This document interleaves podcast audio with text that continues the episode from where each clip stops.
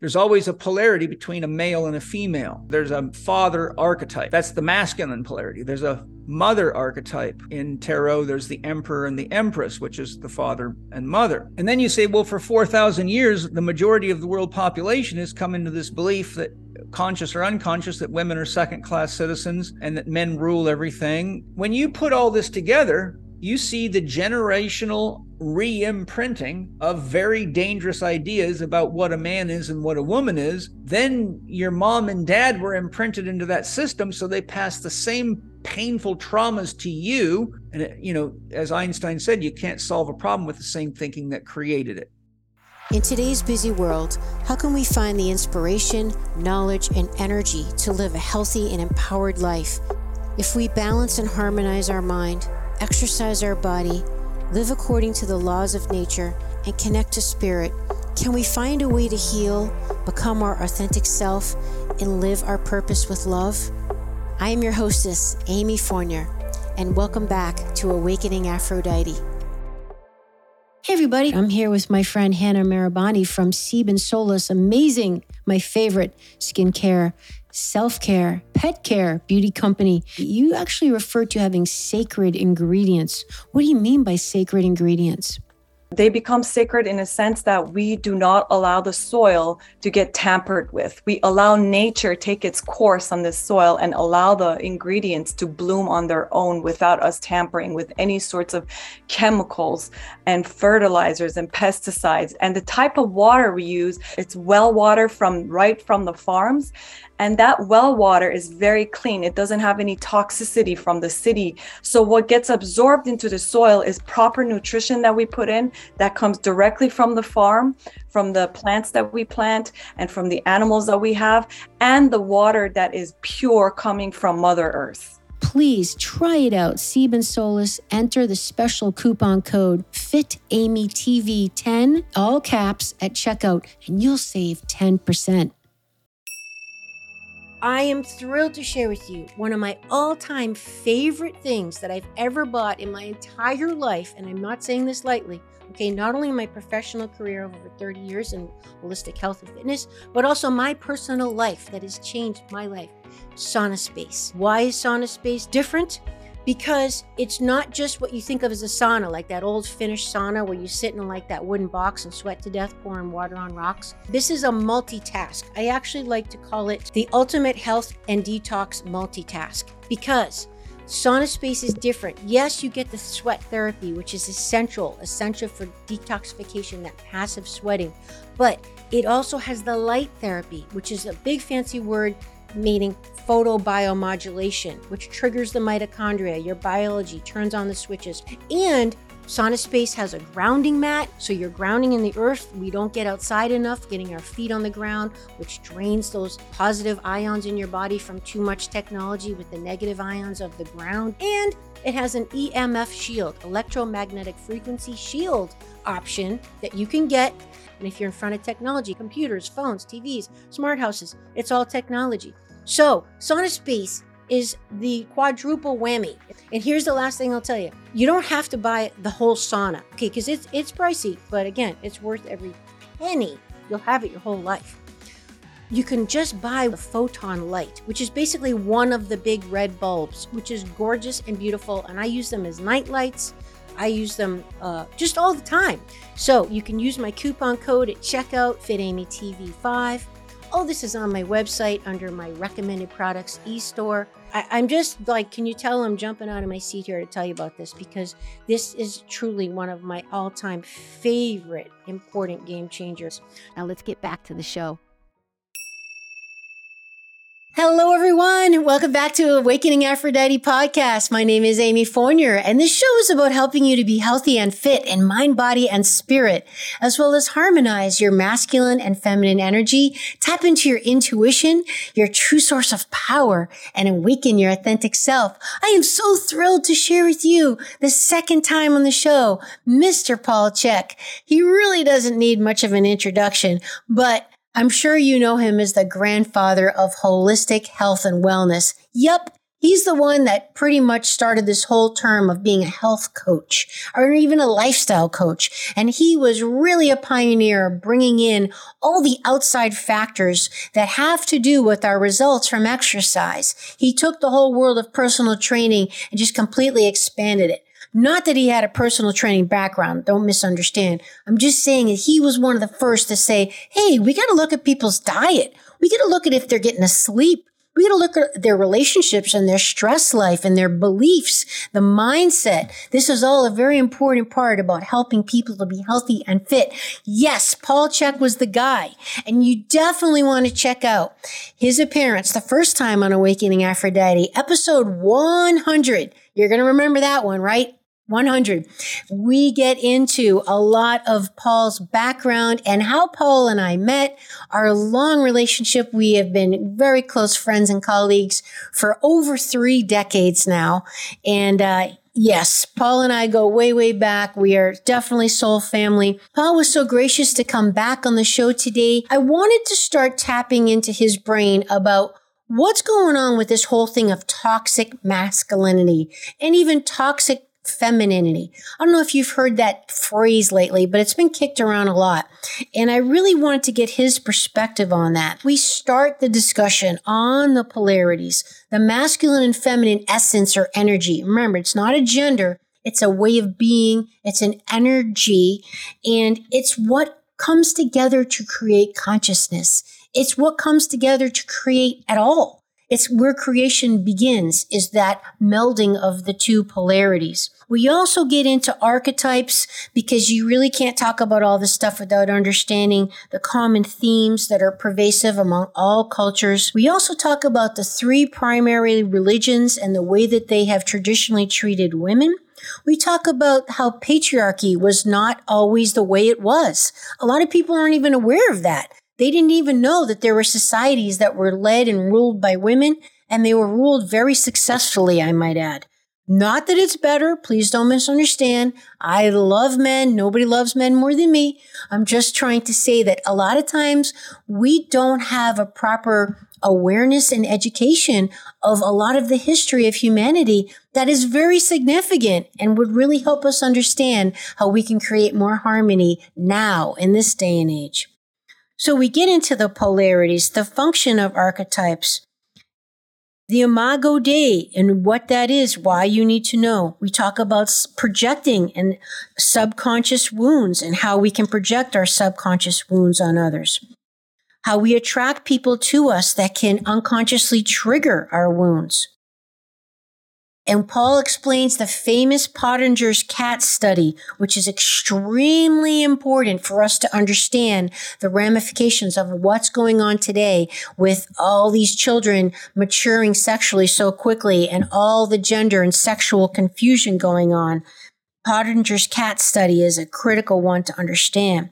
Paul explains what's known as the rule of thirds why it's important to breathe properly. We talk about consciousness and free will. And Paul talks about the importance of having a dream. He always has taught that in all of his teachings. If we don't have something like a lighthouse to focus on, even if you're thinking, well, it's a little far off. I'm not sure how in the heck this is going to happen, but this would be amazing. My dream would be this. Like I know for me, my dream is to have a house, a property where I live and work and run my retreats and offer the land to people to help them heal and to breathe, connect with other like-minded people, learn some healing lifestyle practices and modalities that they can then take home, take back to their families and their communities.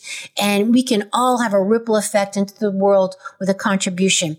That's been my dream. I'll just throw out there. Okay. I'm working on having that happen. Trust me, there's many days where I think it's nuts. It's never going to happen. And then some days I feel a little more hopeful and optimistic. So that's all part of the course. But Paul also explains the three qualities of the soul and the power of choice. Ultimately, my friends, we have the power of choice, and you always have to remember that. You can choose a better thought. You can choose a better belief. You can choose what you listen to. You can choose what you spend your attention on and you pay attention to. You can choose what you don't and don't include in your life. You can choose your boundaries. You can choose your friends. You can't choose your family, but you can choose how much time you spend with them, how much you buy into what they say, how much you let them control your energy, and how you react. Okay, so the power of choice, that's a critical, critical teaching from Paul at the end of the show. So you're going to want to stay tuned to that. Hey, so before we get into the show, I wanted to share with you one of my favorite products, which is the brand new modern Om jewelry and products. I've added it to my website e-store. Did you know I have a website e-store? Yep. I've been in this industry for over 30 years and I've compiled a bunch of stuff that I love, I use every day, and I've worked out ways for you guys to get a discount and save some money. It's a win win win for all of us. So you can check out all my favorite products with the discount codes there. And the latest one I just wanted to point out before we join Paul is Modern Om. I have one of their necklaces on right now if you're watching on YouTube. Actually, I have two of their necklaces. I have the shungite and this other gorgeous beaded crystal necklace. And they have amazing properties of healing, detoxification, energizing, helping your body control stress. And they're just gorgeous. So you can check that out and save some money there. Okay, let's now join Mr. Paul Chek. Enjoy. Welcome back to Awakening Aphrodite, everybody. I'm so thrilled to have my friend, my mentor, part of my soul family back on the show for the 200th anniversary episode. Welcome back to Awakening Aphrodite, Paul Chek. Thank you. Thank you. 200. Amazing. Wow. Pretty yes. impressive. 200. It feels seriously like a week ago when you were on the 100th episode. It does to me too. Right? Amazing times. So here we are, Paul, with so much to chat about. I want to get a little deeper into the mind and experience of Paul Chek today. And good luck. yep, we're going to go in deep where I, I got all my tools ready because I'd love to get into your perspective on what's going on with masculinity, both in the world at large, the collective, as well as for us individually as men and as women, because there's a lot of shifts going on in the world. A lot of people call it the Great Awakening. And uh, I feel like it is. And I'd love to kind of get your perspective on what you think is going on and how we can navigate it successfully. Well, you know, it's a it's a very deep topic with a lot of facets to it. I, I think oftentimes when I hear people talking about it, they're kind of only looking at one aspect of it. You know, it reminds me of something that uh, I read by a Zen master talking about enlightenment. He said, most people think that enlightened people all see the same things. But he said, if you put 12 enlightened people in a circle around a multicolored bouquet of flowers and asked each of them what they see, they'll all tell you something different but they're all telling you the truth. None of them can see what's on the other side of the table, though. So I think when it comes to issues of masculinity and femininity and all the stuff that's connected to it with the transgender movement and the you know destruct destruction of the polarities which happen to be the polarities that create consciousness um, and and then that ties into you know the World Economic Forum and the kind of global agenda, which, you know, all you got to do is look at who's behind it to see already the pathology exists at the top. So um, that's your first tip. But uh, I think we have to go back to core principles. The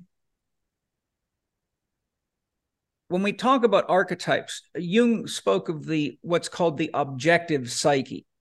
The objective psyche really is created of the archetypes that showed up repeatedly around the world long before people could have ever communicated with each other in their myths and in their fairy tales. So Jung analyzed myths and fairy tales from around the world, as you know. And he saw the same patterns and the same themes reoccurred, and that the stories, even though the words might have been different, were all talking about the exact same things. So, for example, the three things that almost all myths talk about in one way, uh, shape, or another is the process of birth, the process of life, and the challenges of going from childhood to adulthood to old age to senility and and and then the, the issue of death so those are common themes for all of us. We all have mothers we all have fathers and we all begin life as a child. We all know that there's a leader a chief a, a, king or an emperor. We all know what a warrior is and the importance of a warrior. We all know what magic is, the archetype of the magician. So without listing, you know, the many, many of them, the tarot archetypes are really the ones that are the most commonly active in the human psyche. That's why tarots, you know, never stop selling well, no matter what religious people have to say about it. They say nasty things about it, but if you look in their purse, you'll often find a tarot deck because there's something drawing people that's beyond their rational mind and that is the objective psyche. So then Marie Louise von Franz, who was Jung's assistant for many years and an expert at ancient languages and decoded alchemical texts and many other things, uh, studied fairy tales from around the world, and she's probably now written, I think, at least seven volumes on on you know what fairy tales are and decoding them. And they saw the same thing, the same patterns within the fairy tales all over the world. So the conclusion was, which has also been brought to the light more recently by an archaeologist named Genevieve von Petzinger.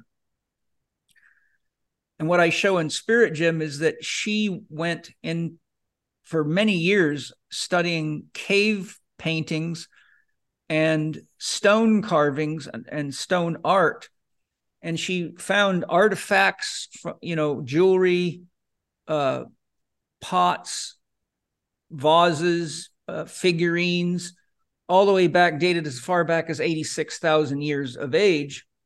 And she accumulated sort of an archive of all these things. And at some point realized that the same symbols, for example, symbols for water or symbols for fire or for food or for air or for earth or for home showed up all over the world as far back as 86,000 years ago. And she identified 32 symbols that were ubiquitous across cultures and continents and time spans um, before we really had a comprehensive written language. And so, you know, depending on what people think the age of Sanskrit is, it's it's certainly not 86,000 years old or even 25,000 years old. And so once again, she saw that there was something common that was affecting the minds of human beings and that they intuitively created symbols that represented certain things that all the other people did as well. So what Jung then did was identified that there is psychic elements, archetypes they're objective because they're common to everybody. There's nobody that's on this planet that did not have a mother, unless they were born in a test tube, which would be a very recent thing. So maybe we have a, a new archetype coming, which can happen.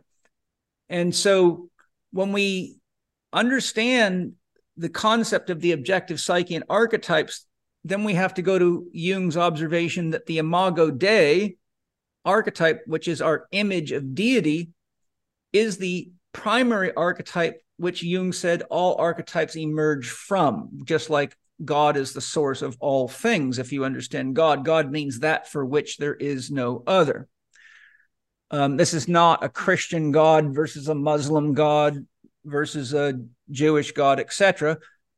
In my system of explaining things, that God, capital G, little o, little d, is just the highest power of any belief system. Because you can see, for example, we have three Abrahamic religions that all claim to be monotheistic. The word mono means one, yet we have three radically different conceptions of God's qualities, expectations, wants, desires, rules, demands, commands, and punishments.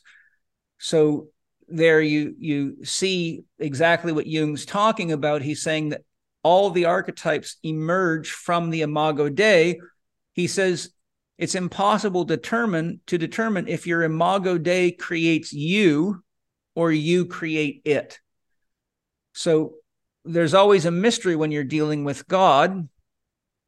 And the point that Jung's making is, is that we all are programmed with ideas about what God is or isn't from the beginning. Even an atheist is is is rejecting the idea of God. And Jung said, for something to be rejected, it must first be real. So there you see an atheist's highest power becomes either the universe or matter or something it can weigh and measure. Therefore, it projects its God into its world, right? So, how an atheist sees the world is unique to the atheist perspective, which is going to be different than a Christian, a Muslim, a Jew, uh, or a Jewish person, or a Taoist, or someone practicing Shinto or Baha'i, etc. And so, the point he's making: does it create you, or do you create it?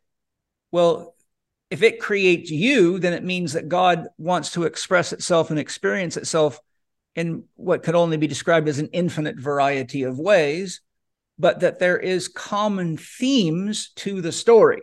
In other words, archetypes, right? So all stories have a protagonist and antagonist. There's always stars, there's always a cast and a crew. There's always some kind of script, there's always some kind of message, there's always a plot.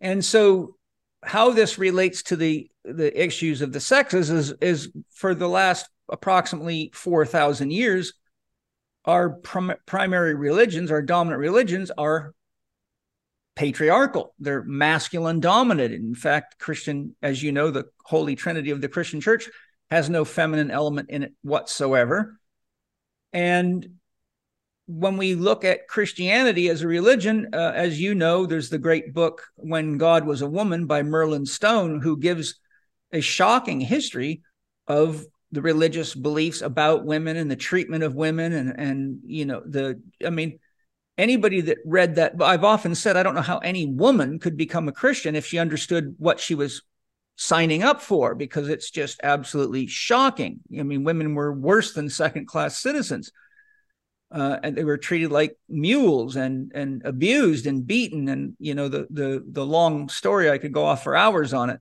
Well, they were property. But they were property, mm-hmm. and and um, you know we could go into all sorts of stuff. But the key point that I'm trying to make is that if you add up the number of people in the world that were born into and programmed into, programmed into in other words, their imago Dei imprint is the God of a patriarchal religion. All the three main monotheistic religions are very negative towards women. Um, you know, uh, look at how look at the Quran and, and how they treat women, and, and even all you got to do is look at the conversations between. I think it was Gabriel, if I remember right, that was was telling Muhammad to recite uh, but it was the angel that was telling him in the cave to recite, which was what became the Quran, of course, according to the myth. And the the things that so-called an angel told him about women were highly pat- patriarchal, very masculine dominant, which to me immediately says that's not an angel speaking, that's imagination or whatever it might be. I I don't know, but it's certainly not God because God is mutually both sexes. God is not male nor female. And to refer to God as a man is also a, a, disaster because I've never seen a man give birth to anything but a bowel movement in my entire life.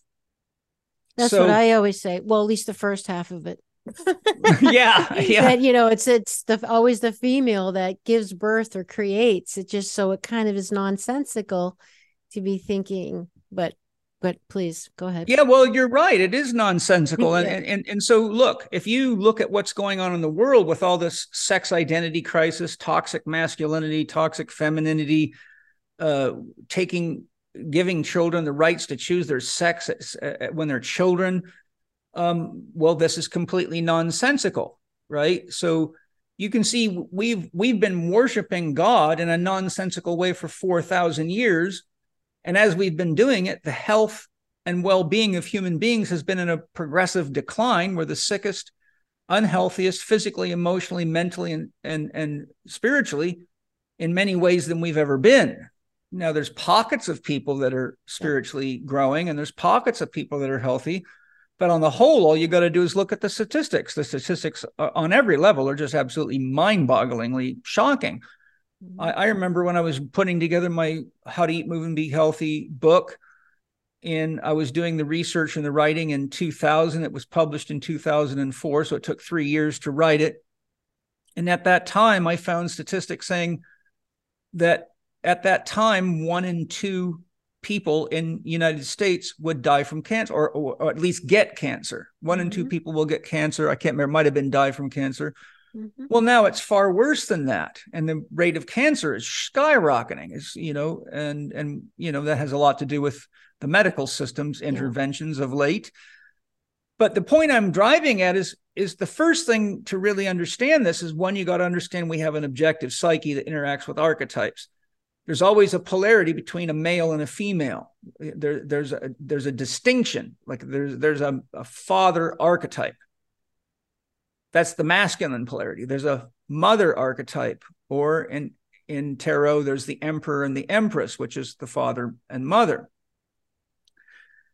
And then you say, well, for 4,000 years, the majority of the world population has come into this belief that, conscious or unconscious, that women are second class citizens and all the things we've been talking about, and that men rule everything. And uh, then we we we see how that led to tremendous amounts of sexual abuse of women, which still goes on to this very day, and it's it's not only as bad; it's worse than ever, as all the unveiling of Hollywood and government and sex trafficking rings and sex pornography and pornography and all the stuff in the Catholic Church and and probably many others. So the first point that I'm trying to make is that when we look at how the psyche of a human being works, the archetypes are the functions that make meaning. Without an archetype, you can't make meaning. So just like you have to have letters on a keyboard to type a sentence or a letter or write a book, you can't make meaning without them. You can't just look at a piece of paper and imagine what you want people to understand. You have to have a symbol that has meaning attached to it. If we see the symbol C a T together, we automatically know that whoever that is is talking about a little animal that we know of as a cat. And so it's meaning making.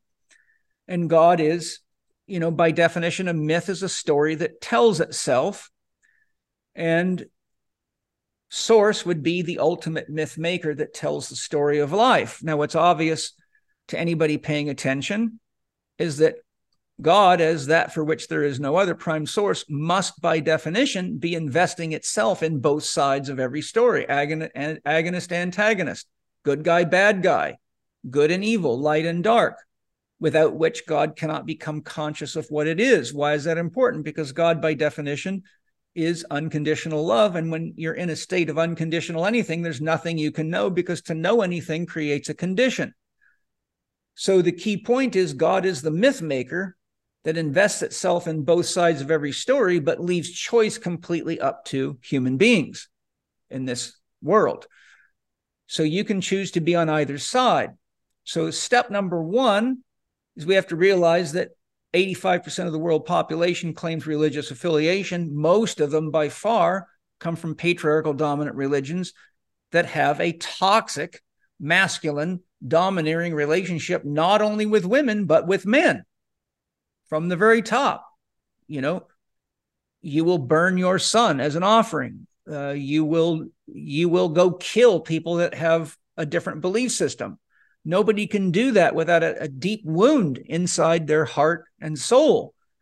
So we see the toxic expression of masculinity starting all the way at the very top because whenever you put men in a position to dominate women and to dominate life and to be abusive to it to the degree they don't know what they're doing, they're being wounded, right? A, a, child may not know what it's doing when it's playing with a loaded gun, but it can kill itself.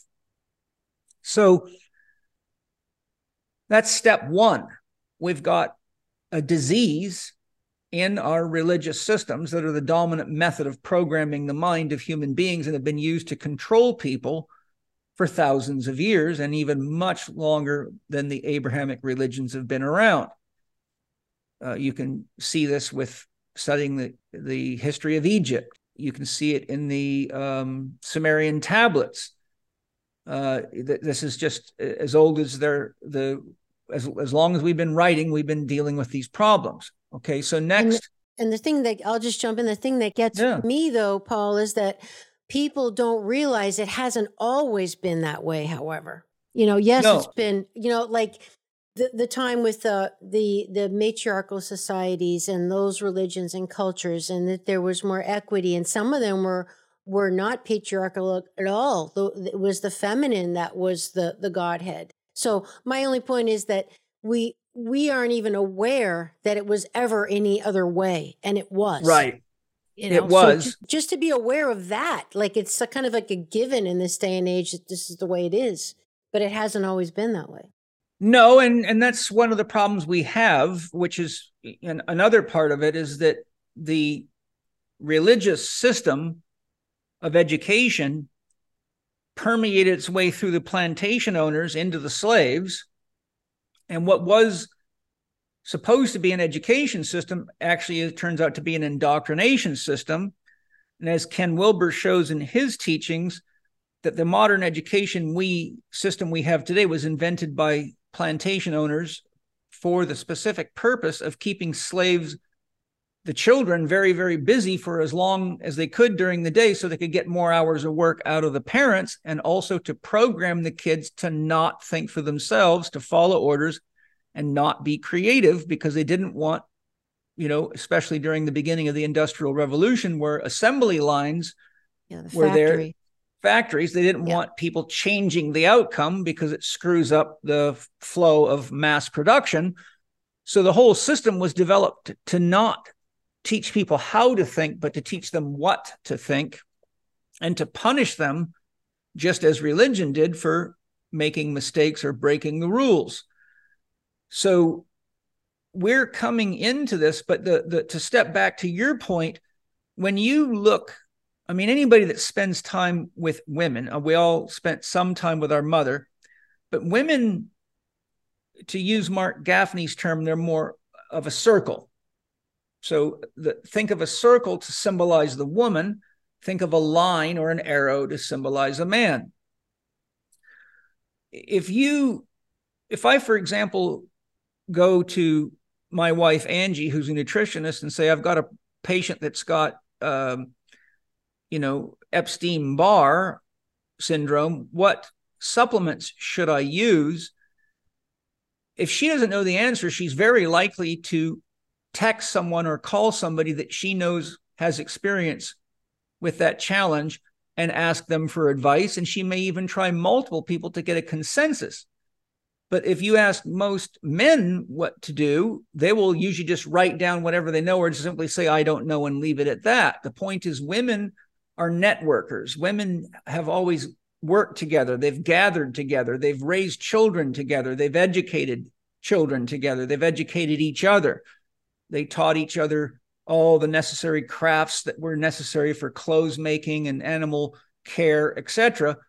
Where men are typically uh, much more likely to try to do things alone and not to network so much. So why I'm bringing that point up is because during the matriarchal period, the previous period, you may have had a woman chief or a woman ruler, but she was much, much more likely to not direct from her own, shall we say, mono perspective and to go into using her advisors and say, okay, this is the challenge we're having.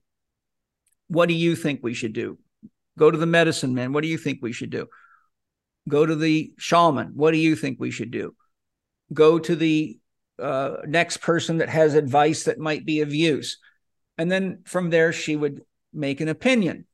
But today, you know, Donald Trump is a, a much more living example of the way most men behave. They have an idea, they seldom listen to anybody else. They do it. If the bottom falls out, they blame it on somebody else. Now I'm being stereotypical because I have to be because I'm speaking of the the kind of the general stroke of men. So women tend to network, men tend to be isolated and value their own opinion so highly that they're far less likely to get direction and support to make a, a sound decision from other people. So the the to conclude my point, when we were in matriarchal times, women were much more savvy and they were also much more sensitive to people's emotions. They were more empathetic and compassionate. And there was very few wars from my studies during the matriarchal period. There was very few wars. I, uh, uh, I, in fact, you'd be hard pressed to find too many wars on record during that period. But, but, but during the time men have been running things, we've been just killing everything nonstop, including the planet. So we've laid the foundation. And what I've said to recap for the listeners, I said is that the Imago Dei archetype is the archetype from which all archetypes emerge. And when we have beliefs about God, our highest power, which within that belief system, then every archetype that we have is tainted by our beliefs in God, because that which is unconditional is like a polished mirror it does not have any bias or opinion about what it reflects. The, the mirror never rejects anybody for race, color, creed, sex, body shape, body size, uh, financial status. It's just never going to happen. So once you then imprint the Imago Dei, that has a tremendous influence on how children are parented. All you got to do is study the amount of trauma in Catholic families, talk to trauma therapists, and you'll see I'm a guy that's been doing therapy with patients for 40 years. By far, the most traumatized people I've worked with as a group are the Catholic people. So, what you see is when you go past the Imago Dei, you immediately imprint the father and the mother, which imprints the child. And the child of today becomes the warrior and the workforce and the preacher and the teacher of tomorrow. So, as we've seen the downward trickle of this brainwashing, which goes right back to the Christians, they have a saying, Christian preachers have a saying, you give me a child and I'll give you back a preacher, which means if you give me a child while their mind is wide open and I can brainwash them, you'll have a preacher for life. Don't give me an adult because I have to work through their other ideas. That's too much work. Give me a child and it's downhill from there. And so we've now got so many, you know, every generation alive on this planet has come through this brainwashing system and has their own biases, most of which are unconscious, unfortunately, which means they act it out, but they don't aren't consciously aware that they're doing it. Like many men act toward women the way they do unconsciously. They think, well, that's just normal. My dad did that. Or they might think I'm even better than my dad. My dad beat the hell out of my wife and I just criticize her a lot or control her. But um, so now you've got this long line of ideological fixation and heavy, heavy polarity between the women. You've also got a long line of women that have been traumatized by men. So, what we see now being called toxic masculinity is really, I would call the unconscious projection of the wound to the woman that's gone through the lines of generation. And as Mark Wolynn shows, and uh, when I interviewed Mark Wolynn, he he at that time in his book said that the the um, generational trauma would go three generations, but cited research that had documented it. It goes 14. Oh. I've also seen current research papers saying it goes as much as 21 generations.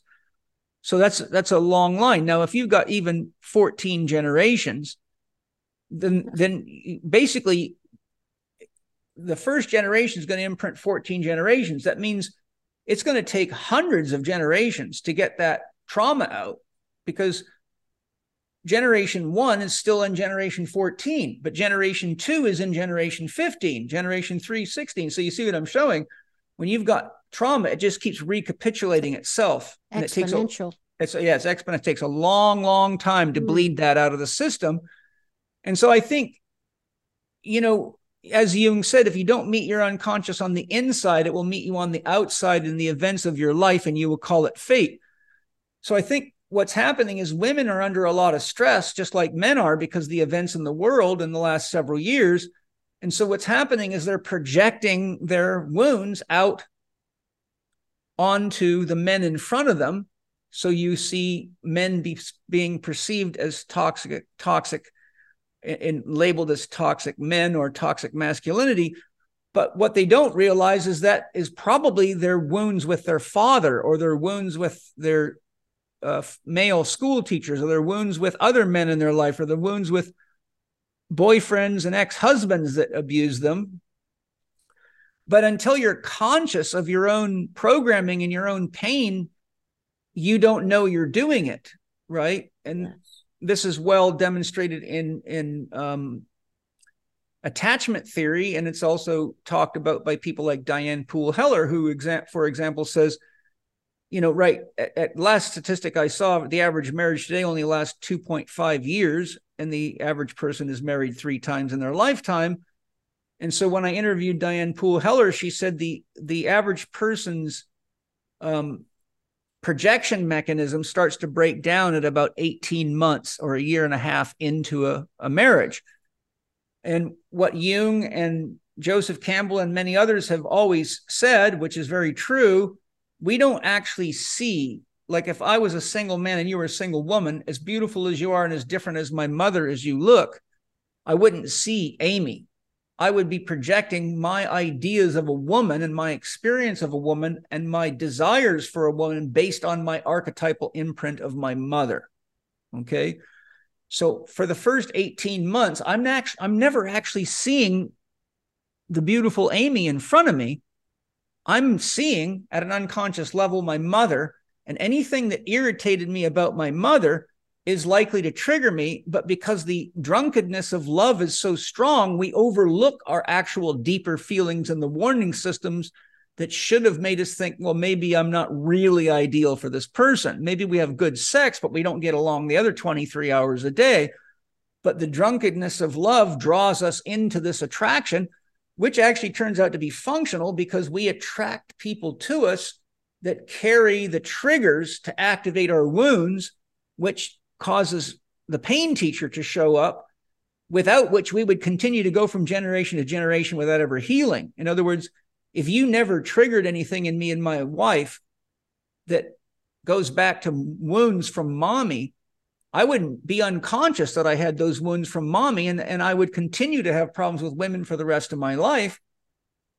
So when my metaphorical wife, Amy, starts triggering me and getting upset at me because I leave my underwear laying around, immediately the little boy in me hears mommy yelling at him. And instead of seeing Amy, his wife, who's supposed to be my partner that I share a relationship with, and she doesn't like the house dirty, and that's part of our agreement. We clean up after each other so we don't live in a pig pen. Instead of seeing Amy that I have an agreement with, I see my mother and I react to her just like I react to my mother. And so, and I also get mad at her like I used to get mad at my mother, and I could be swearing at her or kicking doors or punching walls or whatever it is. But what Diane Poole Heller showed was after 18 months, the projection mechanism breaks down. So now you actually come face to face with the person that you're actually with. The question is, can the relationship survive all the damage that was done in the first 18 months? Okay. Point being is you all the things that were there warning you, you were overlooking because of the love drunkenness. But after about 18 months, now you're not going to put up with the the uh, micromanaging of the underwear on the floor and all the other things. You're going to start fighting back and that usually lasts about a year. And at the 2.5 year mark, most marriages break apart. Okay. So this is bilateral. So a woman projects her father imago onto men in general, but and her partner.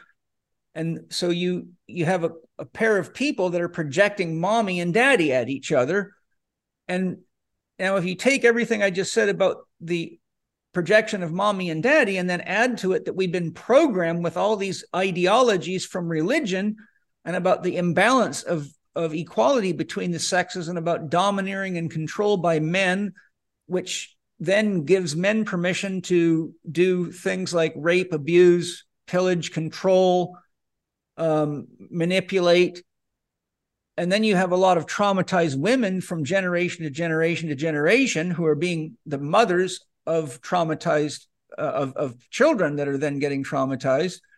So the snowball starts to just get bigger and bigger and bigger is what what i'm describing. Okay now there's a third factor. And uh, I know you know about this, but for your listeners, if they haven't read the book, which isn't a big book, but it's a very powerful read, it's called Pottenger's Cats by Francis Marion Pottenger. A classic, a must read, particularly for anybody who's interested in a healthy diet. yeah. Now, why it's important. Pottenger took 900 cats. He did a study for 10 years. He broke them into groups. Basically, approximately half the cats ate raw food and raw milk, just as what their natural diet was. And then the other group, they ate cooked food and pasteurized milk. There was no difference other than pasteurizing the milk and cooking the food. And then there was, I think, four different grades of pasteurization, all the way up to sweet and condensed, like canned milk. So just milk pasteurized, then various densities of concentration all the way up to the most preserved, like the stuff that'll last on a shelf in a bomb shelter for 20 years, kind of thing. And what he showed is that each generation that the cats reproduced, the cats eating their raw milk and natural raw food diet had no degenerative changes amongst them. Their genetics stayed high quality, their athletic ability, their catness remained intact. In other words, it didn't matter. You could keep reproducing them and, and you would still have a healthy, functional cat. By the second generation on processed food eating cats, he started to see um, emotional problems and fighting, and he saw increased rates of abortion and progressive decline in mental abilities. And by the third generation, there was so much um, miscarriage and abortion because the cats were so unhealthy.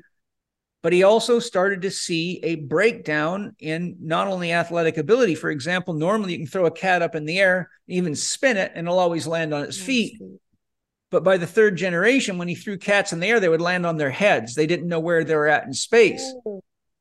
But most importantly, he found that by the third generations, the boys started having sex with boys, and the girls also lost sexual differentiation.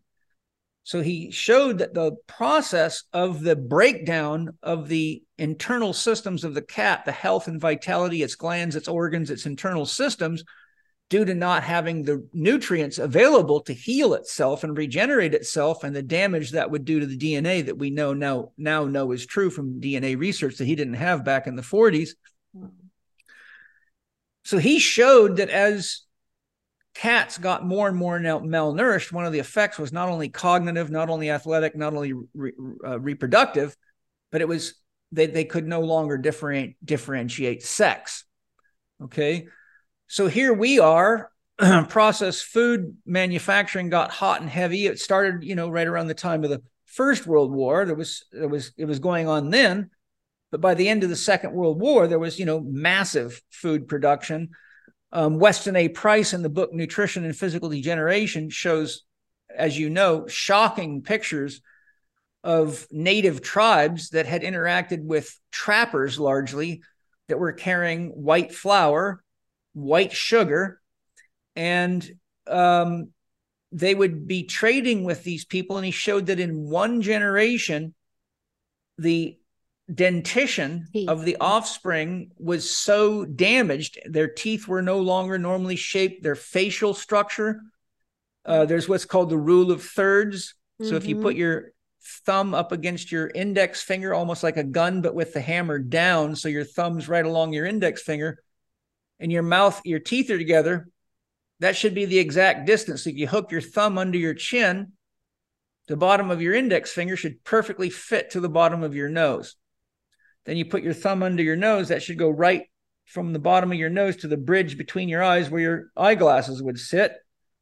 And then you put that thumb right in the bridge between your eyes and nose, and that should go right to your hairline, uh, which, which would be the length of your forehead.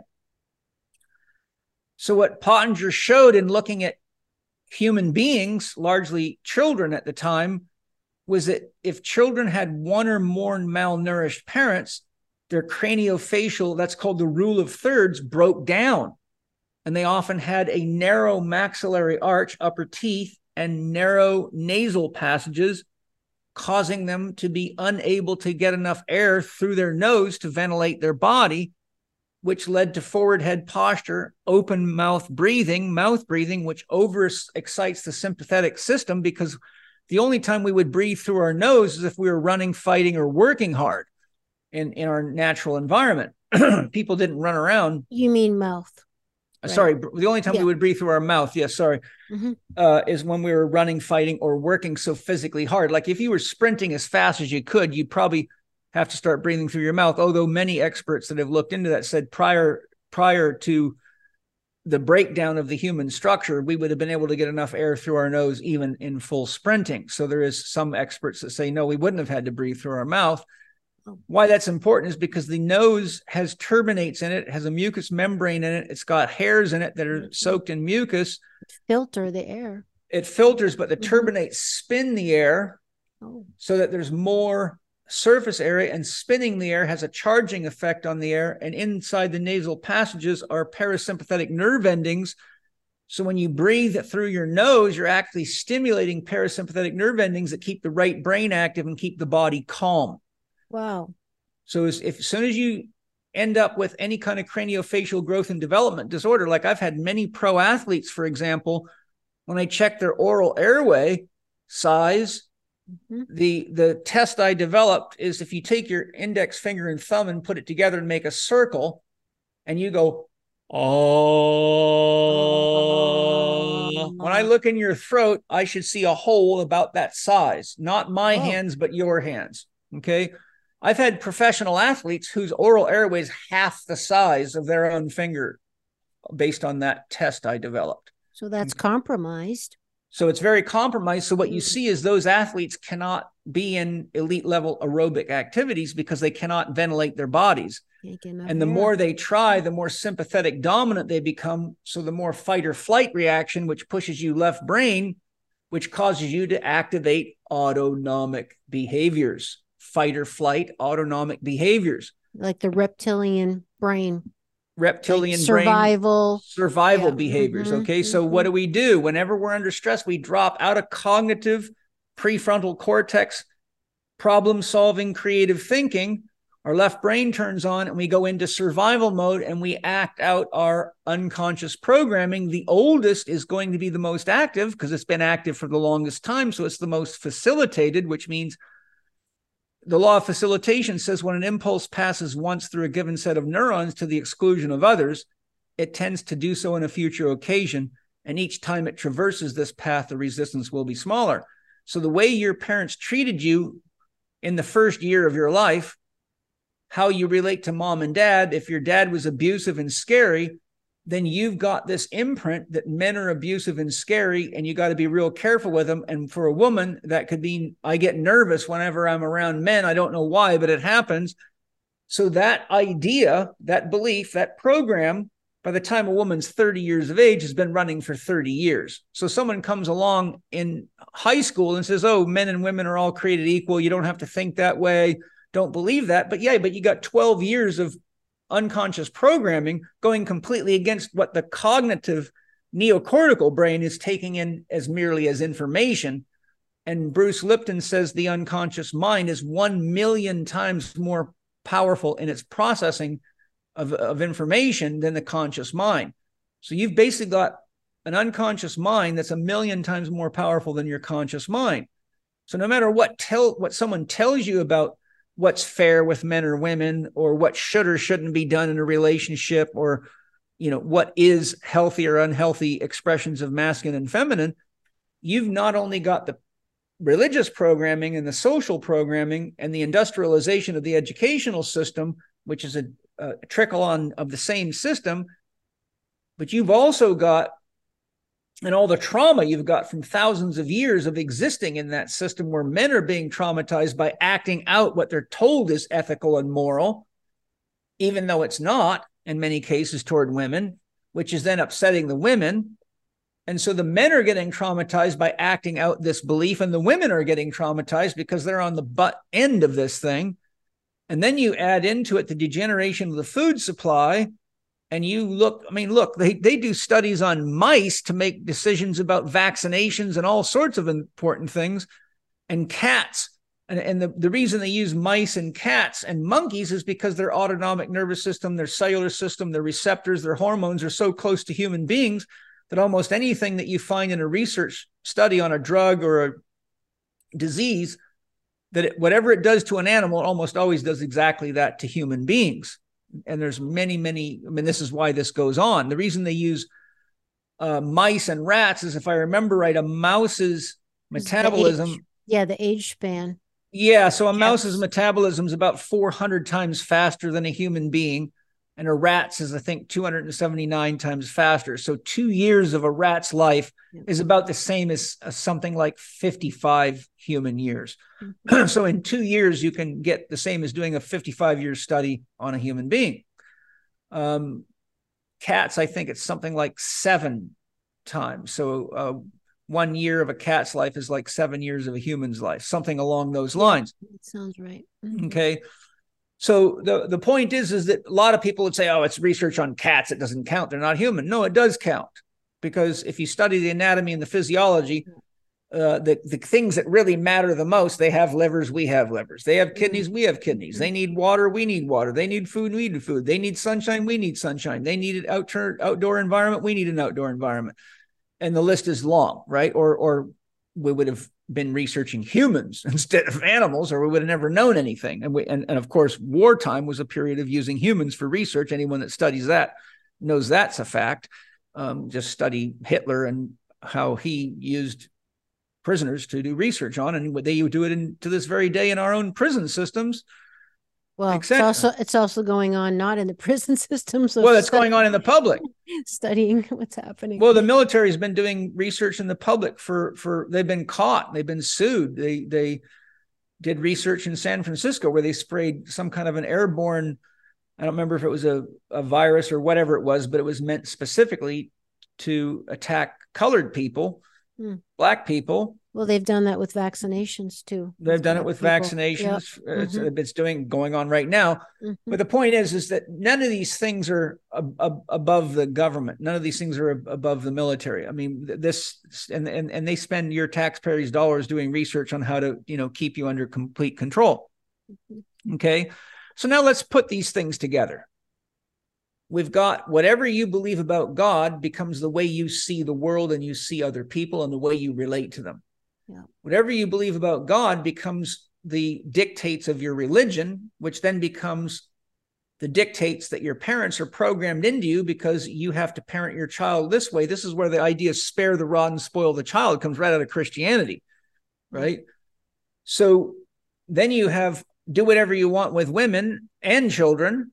And you just look at the Christian crusades, the Muslim crusades, and they would not only killed the opposing religious people, but they would rape the children and the mothers and the women.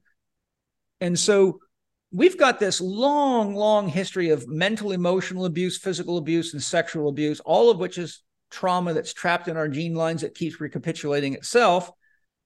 Then we've got parents parenting in the model of religion that they're programmed into. That is also the teachers because they're the children of parents that have that. We've got religious schools, Catholic schools, Christian schools, you know, Jewish schools, Muslim schools, where, where the whole mindset is imprinted right into the school system. I went to a Seventh day Adventist private school when I was young because I got kicked out of all the public schools, mostly for asking questions that the teachers couldn't answer. And so then you say, okay, now let's look at the food factor and let's look at the research says. And Pottenger showed us, and Weston A. Price showed us that within one generation of eating processed food, you had major changes to the dental and craniofacial structures. And one of the side effects of that is the middle third tends to shorten, which disrupts your ability to respirate properly through your nose, which throws your autonomic nervous system out of balance, which means you're always in a fight or flight state most of the time. Which means that you're being pushed to your left brain, which blocks your creativity, your ability to rise above, look inside, witness yourself as a detached observer, because you're caught in a survival reflex that's programmed into you and you don't even realize you're doing it. This is why Zig Ziglar says always be careful of ready, fire, aim behavior. right.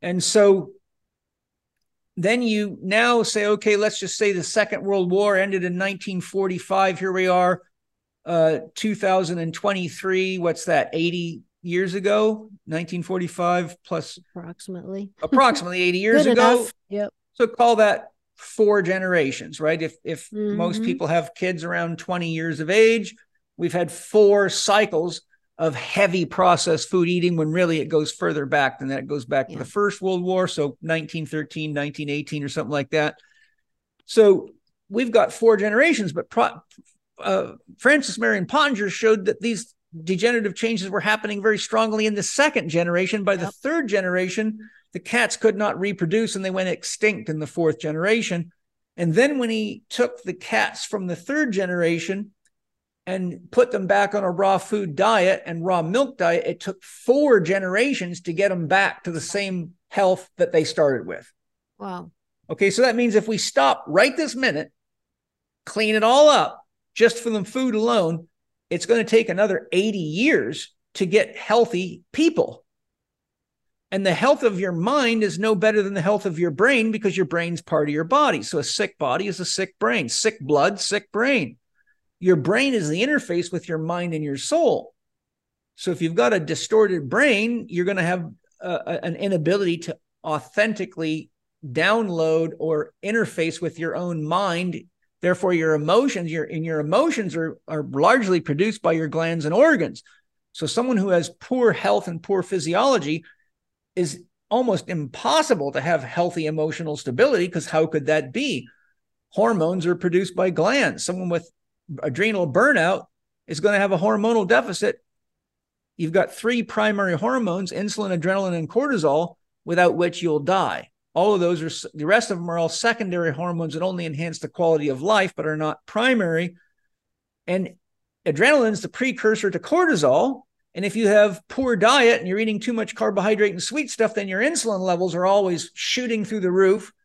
Then you go into gluconeogenesis because your body's trying to get all the blood sugar out of your body. And so then you're starving to death and you have to start breaking muscle tissue down. So it creates a huge roller coaster that attacks the pancreas and burns it out. So you can see that what I'm showing you is that as the food crisis, the feeding crisis, and there's another one I'll throw in there in a second, as the feeding crisis has caused progressive degeneration of the physical aspects of ourself, our capacity to breathe, which is a capacity for normal left brain, right brain, left brain, right brain balance. The more unhealthy the body is, the more stressed it is, and therefore the more it reacts by activating its survival programming. Automatic. And so you go right back to religious programming, all the way back to early childhood. And what did you see when COVID kicked in? All these yogis that were all holistic, and all the gurus, and all the teachers, and even people that seemed really super smart and intelligent, like Jordan Peterson and Deepak Chopra, who definitely should have known better. And the Dalai Lama, for God's sakes, getting vaccinated. Yet here's Deepak Chopra, a trained scientist And medical doctor. and one who teaches health and spirituality, who could not get any more far from the obviousness of the fact that this was bogus science, et cetera, et cetera. But what do you see when there's enough stress and fear? You do not think at the level of your conscious capability because thinking takes too long. Right. When you're running from a lion, it's a really bad time to throw in a cartwheel just to be cool. That would be too much creativity in a survival situation. You'll be climbing up a tree and get up that tree before you even know you did it. In fact, you'll be celebrating that you're alive before you realized how you got up the tree. Why? Because your your unconscious system does not have to go up into the higher brain circuits. It's activating at the brainstem level and the spinal cord level. And I can prove it to you. If you cut a chicken's head off with an axe and let it go, it'll run across the mm. yard, but it's got no head. Why? because the programming for how to walk is in the spinal cord itself. So you don't even need a brain. And that chicken will run from you, metaphorically, without its head because it's acting out a survival reflex. So when you put all this together, you see the generational re imprinting of very dangerous ideas about what a man is and what a woman is that comes from the hierarchy of religion, which then became politics. The religions also own the militaries and they also own the school systems. Then your mom and dad were imprinted into that system. So they passed the same painful traumas to you. It's very rare, for example, to, to work with people that abuse their kids that weren't abused by their parents. Of all the career, Mike, in all my career, I don't think I can remember a single case where I was working with someone to help them with the pain of abusing their children that was not an abused child. Okay, so we, we just pass it forward unconsciously without thinking about it and, and rectifying it. And almost always, when parents are punishing children, it's because they're in a state of stress and they're really irritated or upset about what happened. So they're they're knocked out of their open receptivity, left right brain integration, creativity. And you know, as Einstein said, you can't solve a problem with the same thinking that created it. Okay, so that brings us today. There was one other factor that I wanted to put in there um, that was really important, but if it comes back to me, I'll I'll bring it up. So, what have we got today? We've now got a world full of broken parents and broken school teachers and broken religions run by sick, broken, uh, elite rich people that come from very often tra- traumatized backgrounds. You look into people like George Soros, Bill Gates, uh, and many others who have been psychologically analyzed. Bill Gates, I mean, Bill, George Bush, uh, Junior, you know, they they've all there's many psychological analysis by skilled psychologists saying these people are all damaged children that have never healed, and they're now inflicting their damage on the rest of us. Okay, so here we are, 2023. We got all this problems of women uh, claiming men are toxic. We've got um, men having a lot of problems with women and what does it do? It's a great way to divide people. What's the old saying? I'm an ex paratrooper, divide and conquer, right? You break the family unit down, you disconnect people from their friends, you stop the Native American Indians from doing their ritual dances and ceremonies, and it weakens them. They lose connection to their power driver, their source, or their spirit, which is God.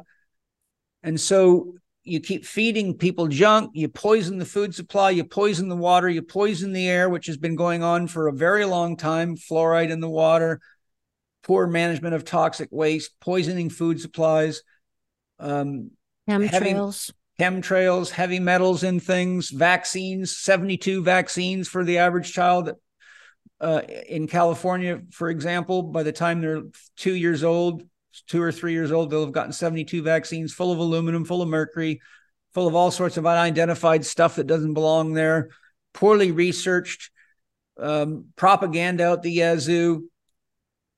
Well, you throw all that in, in one pot and you got the world today.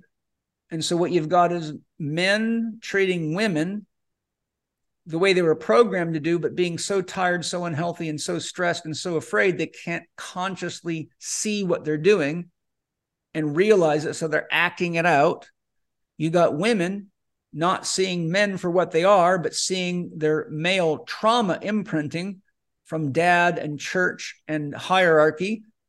And so men are having a hard time with women because they're in the same stressed out boat. They're acting out their pro- programming and their unhealed traumas. And, you know, as a medicine man and spirit guide who's done, you know, hundreds of healing ceremonies with plant medicines, as soon as you take someone in a shamanic journey, the function of the plant medicines is to break down the default mode network, which is the ego network in the brain, which allows the imprinting and the unconscious to rise up so that the shaman or therapist can actually see and talk to the patient and say, okay, what are you seeing? What are you feeling? And you see all this anger toward mom, anger toward dad, fear of God, all this stuff comes up and you immediately realize why they've got dis- digestive disorders, why they've got, you know, for example, um, of all the women I've seen with cancer of the sex organs, 90% of them at least were raised Catholic. Mm.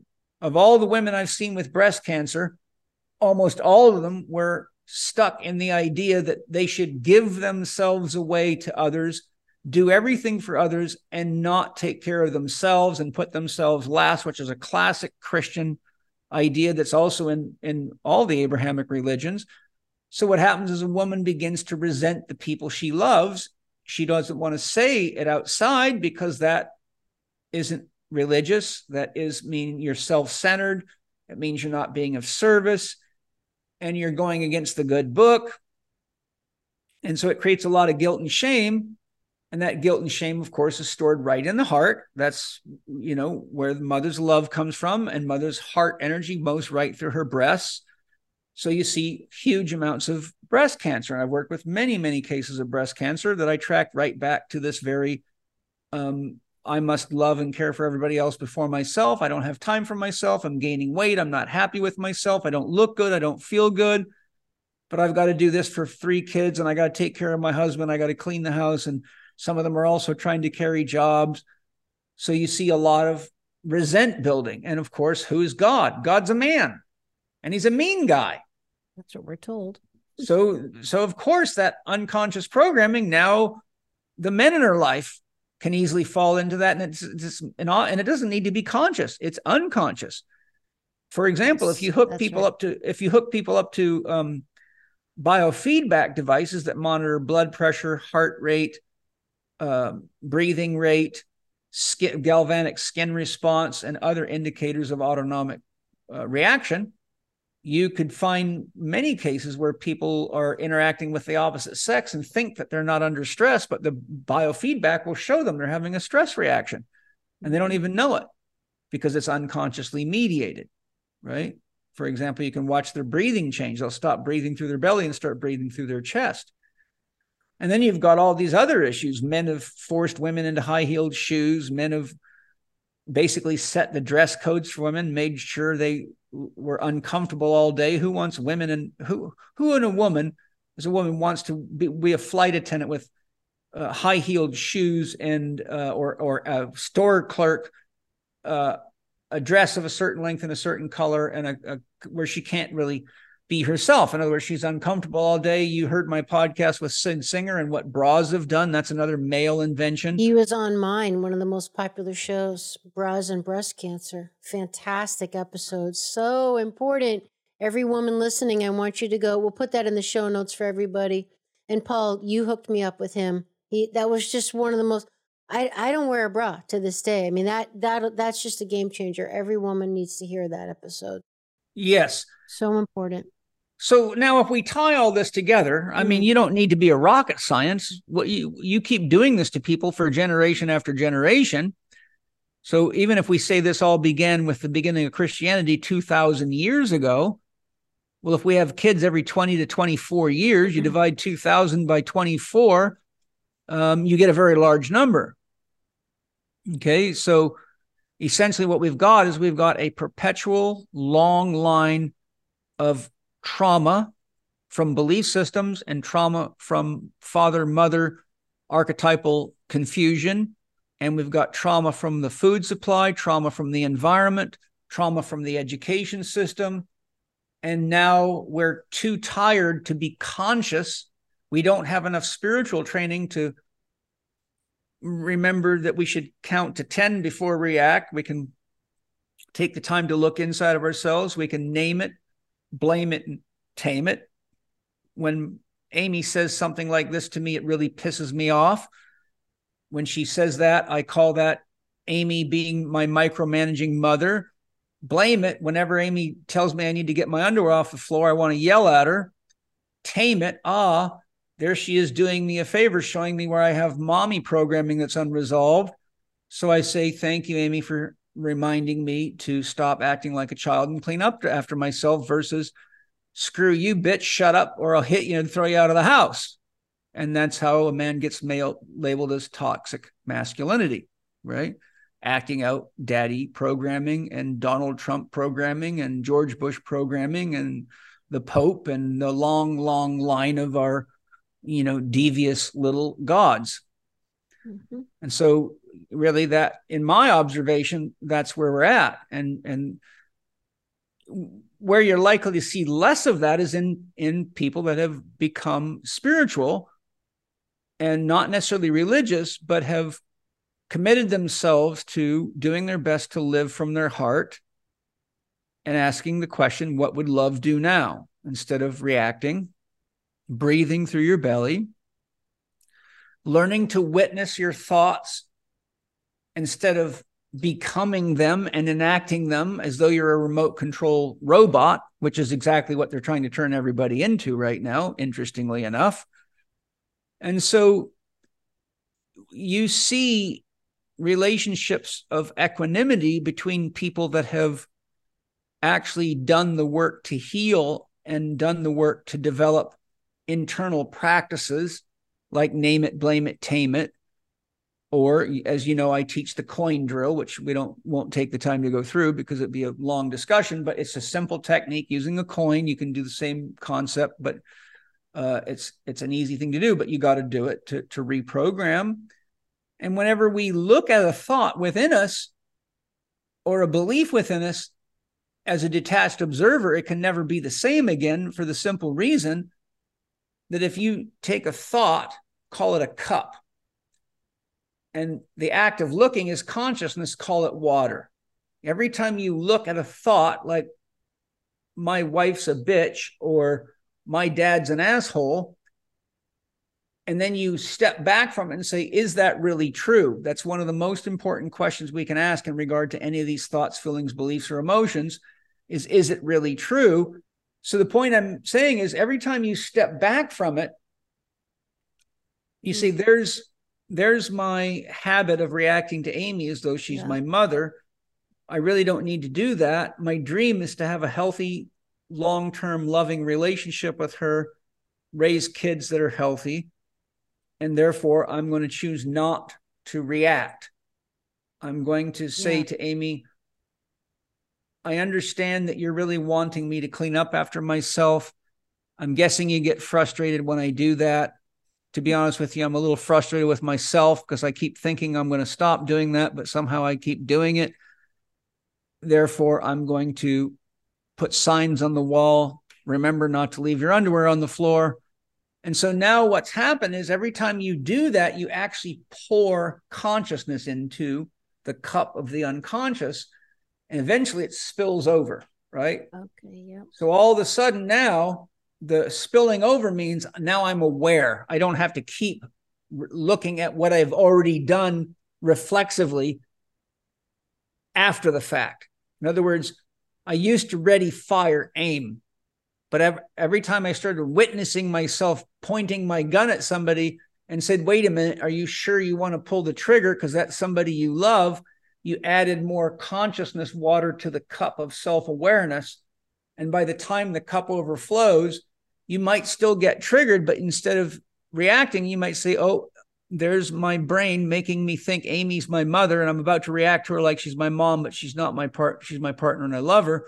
So now you have achieved enough consciousness to transcend the programming and develop new neural networks.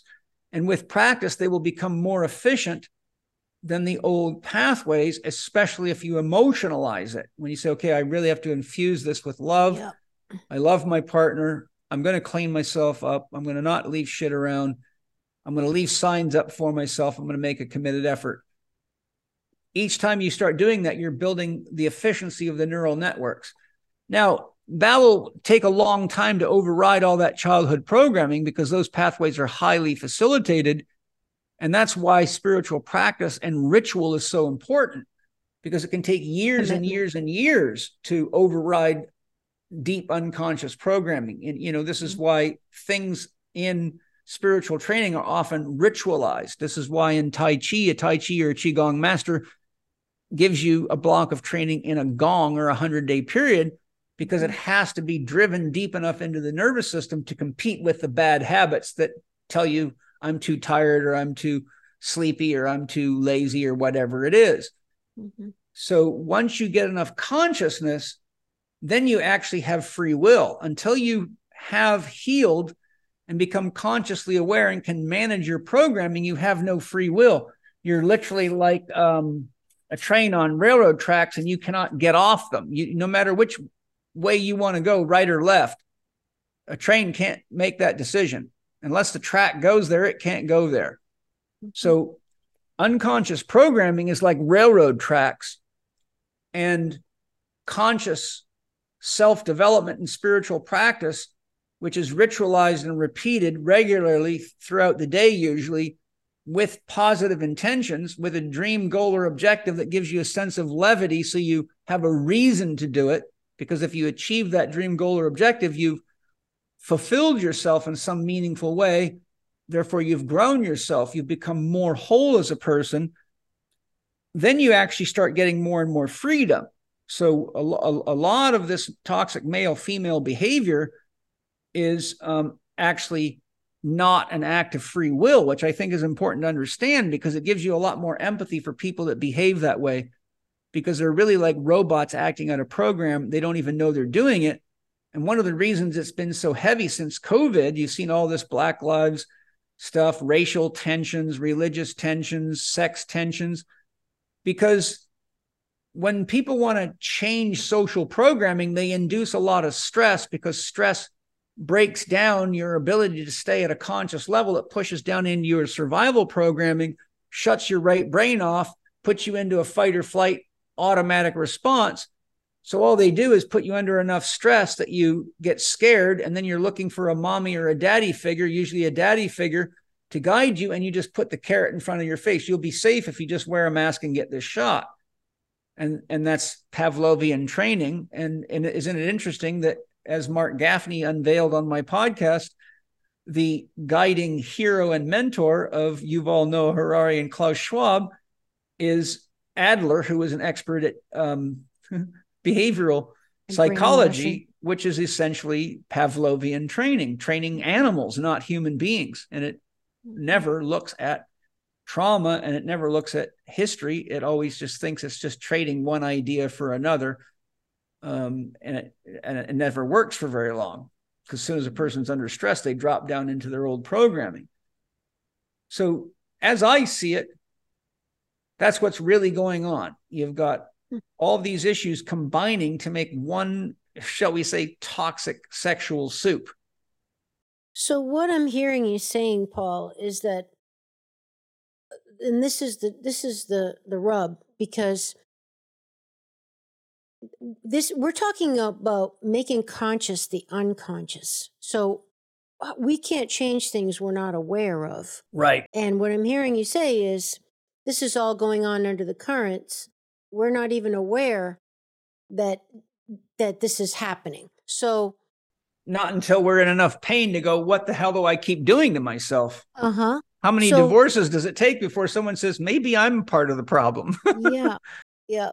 So what would be steps to rectify? I mean, okay, becoming becoming conscious of what is me, what is not me. We've talked many times before about we're not even aware of what our own thoughts are. We're right. not even aware of mm. how we're programmed, and that's what I'm hearing you say in the show today. Is that so much of our what we think are our beliefs?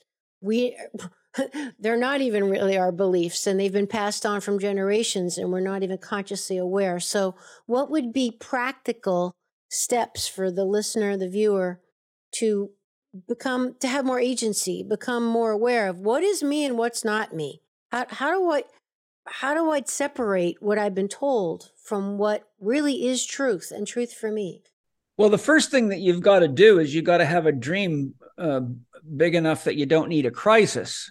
So if you really want uh, true freedom in your life and not you know become somebody else's play toy or, or be an automatically controlled robot as part of social engineering which has been going on for thousands and thousands of years then you have to really have a north star on your compass so that could yeah. be i want more freedom in my life i want healthier relationships with the opposite sex or even the same sex.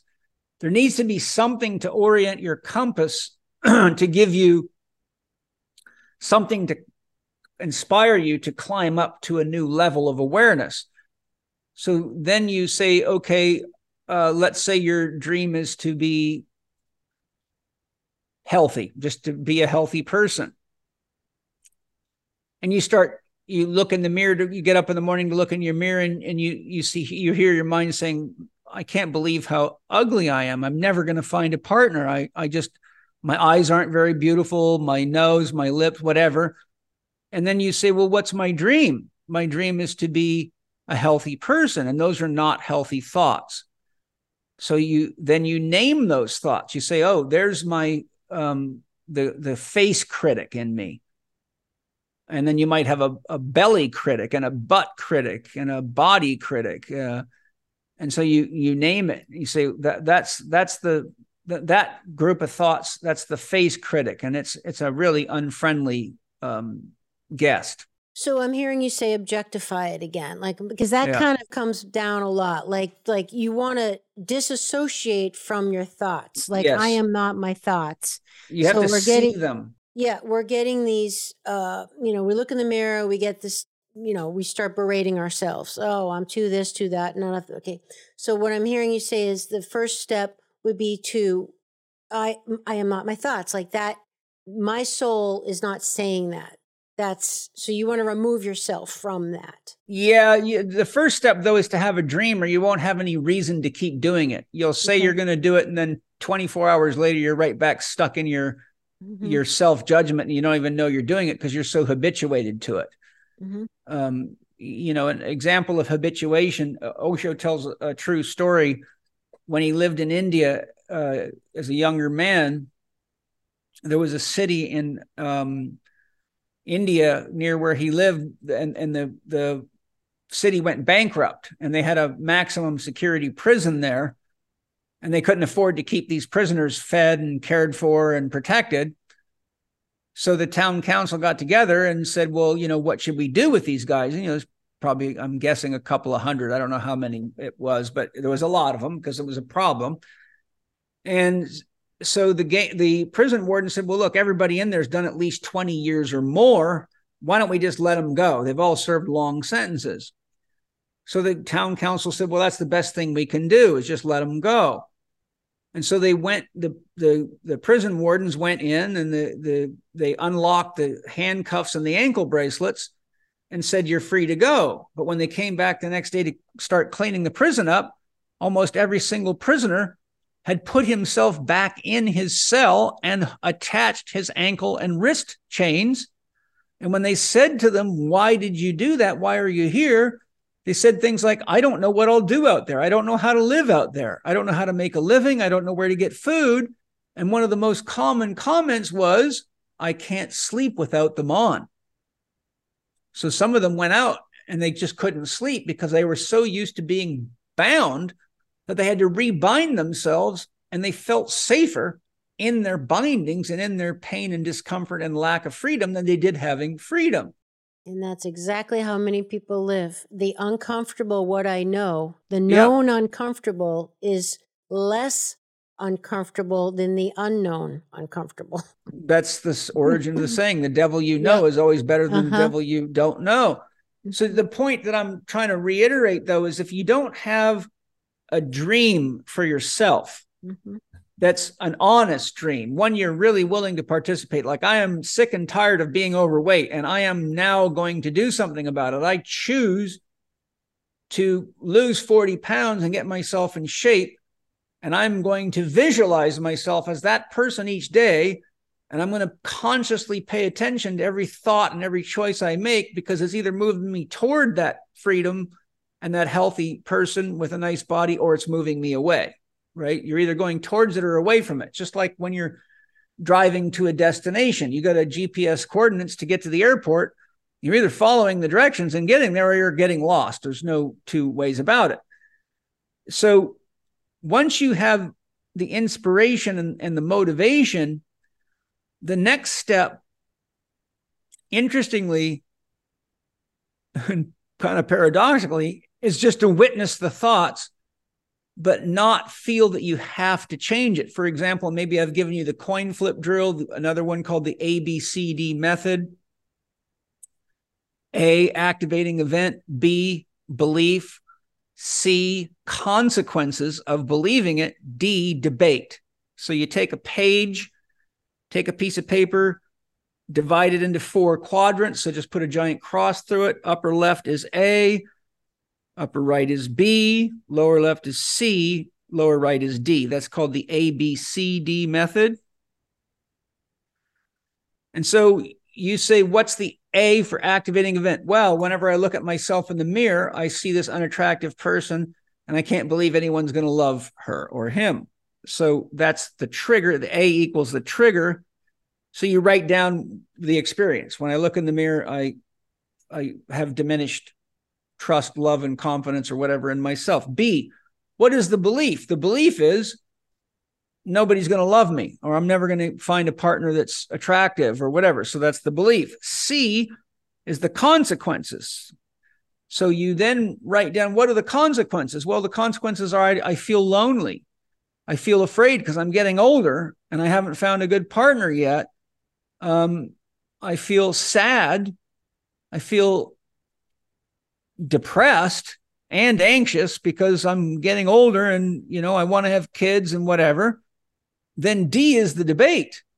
So now what you've got to do is you've got to sit on the opposite side of your own program mind and ask the question, is it really true? And if you can't answer it yourself, you have to ask other people, do I really have ugly eyes? Are my lips too fat or too skinny? Are my teeth so ugly that nobody wants to kiss me, etc.? And so you have to honestly debate yourself which forces all the unconscious material up into consciousness because you have to debate yourself. So you make it active. Okay. So if you don't have a dream, you're not going to do that for very long. You'll just fall right back into your pattern. So each day it's important to restate your dream. And whenever you have a negative event like this, you have to state before you engage the negative thoughts or the negative actions that you've performed, you say okay there's the there's the unhappy face critic inside of me that says i'm too ugly. Then you state your dream. My dream is i choose to be beautiful and i thank great spirit or mother universe for bringing the perfect partner for me to enjoy a beautiful life and have children with okay so then you say okay the negative thought was I'm too unattractive, but there, if a negative exists, there has to be a positive. So this is the coin drill. The head side of the coin is I, I'm ugly, just to keep it simple. But my dream is to be as beautiful as I possibly can be and trust that I'm beautiful to somebody else who can love me too. And then you flip the coin I'm ugly has to have a functional antagonist because you can't have a negative without a positive or a positive without a negative. And therefore, you say, well, I'm beautiful enough and I have a big enough heart that I can find somebody that will love me, that I can love and live happily ever after. So, what you do is you make conscious that you now have the choice what to believe. So now you're stepping from railroad tracks to the horse of freedom. The horse symbolizes freedom. And now you're building a conscious network in your mind. Every time you do one of these exercises, you're actually building new neural networks that start facilitating that very belief so it gets easier and easier to do.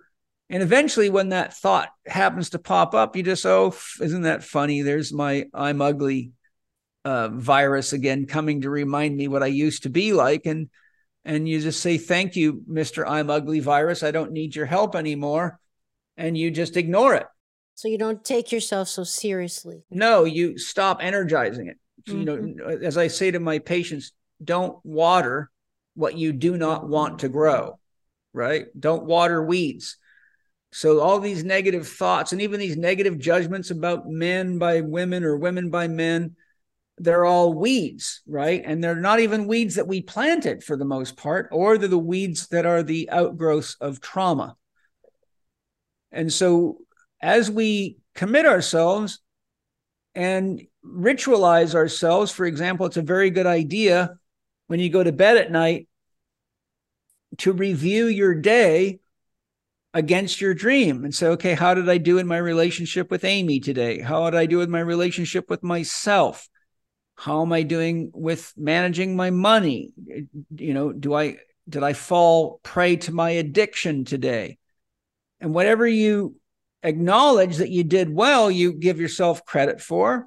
And where you didn't do so well, you give yourself empathy and compassion. And say, if, if I was talking to myself, I would say, man, Paul, I, I can really see you're sad because of the way you um, were rude to Amy today when she was just trying to politely tell you you left your underwear on the floor again. Yes, I would feel a lot better if I had not have done that. So we give ourselves empathy and compassion because if we don't learn to be our own mother and our own father, we're susceptible to the programming of everybody else's or whoever we take as a surrogate. And then once you've given yourself empathy and compassion, then you can say, wow, I can see where I've made some poor decisions today. And let's say it was, you know, you're a coffee addict and you know it's messing you up and drying you out and screwing up your menstrual cycle or giving you headaches. You may not be ready to change, but the most one of the most important things from mindfulness practice, and I know I learned this approach from Russell Sturges, who teaches mindfulness, is not to say beat yourself up because you didn't make the change, but to say, I can see where I have the possibility to choose not to do that. Mm. I don't have to eat the donut. I don't have to drink the alcohol. I don't have to judge myself like that.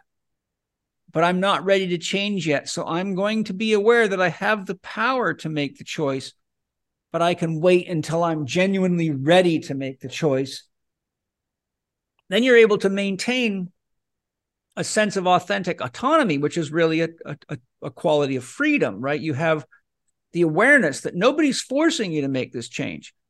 You're not anybody's play toy, you're not anyone's slave. You're simply making a statement consciously that you're aware that you have the ability to make a choice.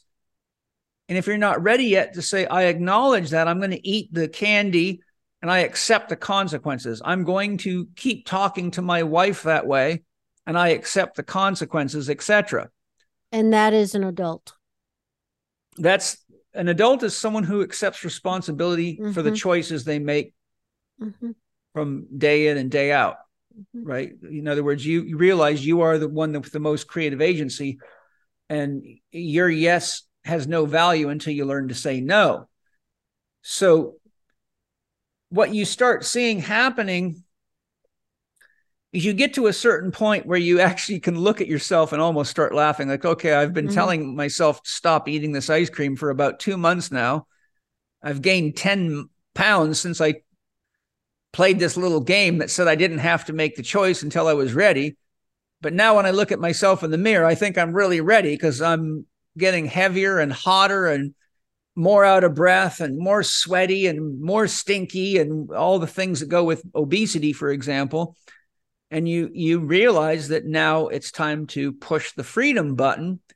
But this time when you do it you're not doing it because someone else is coercing you you're doing it because you're genuinely ready to step into your dream boots mm. and start becoming that person every day instead of waiting for the magic pill that's going to turn you into the princess the the lottery winner or whatever, which is, you know, childish. So that magic moment when you actually make the change is what I'm hearing yeah, Yeah, because you, because you really are ready to do it and you fully accept the adult responsibility from being the co-creator of your own body, your own relationships and your own mm-hmm. life.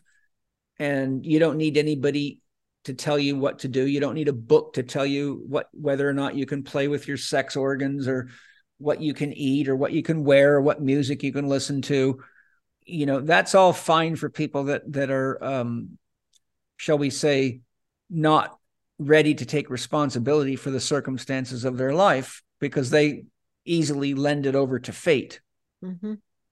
or it's oh it's my genes or you know they make excuses for it that's my favorite it's my genes or uh, getting older. yeah. Those are, the, those are the two that drive me nuts. Or I don't have time. Yeah, that too. Well, there's the third.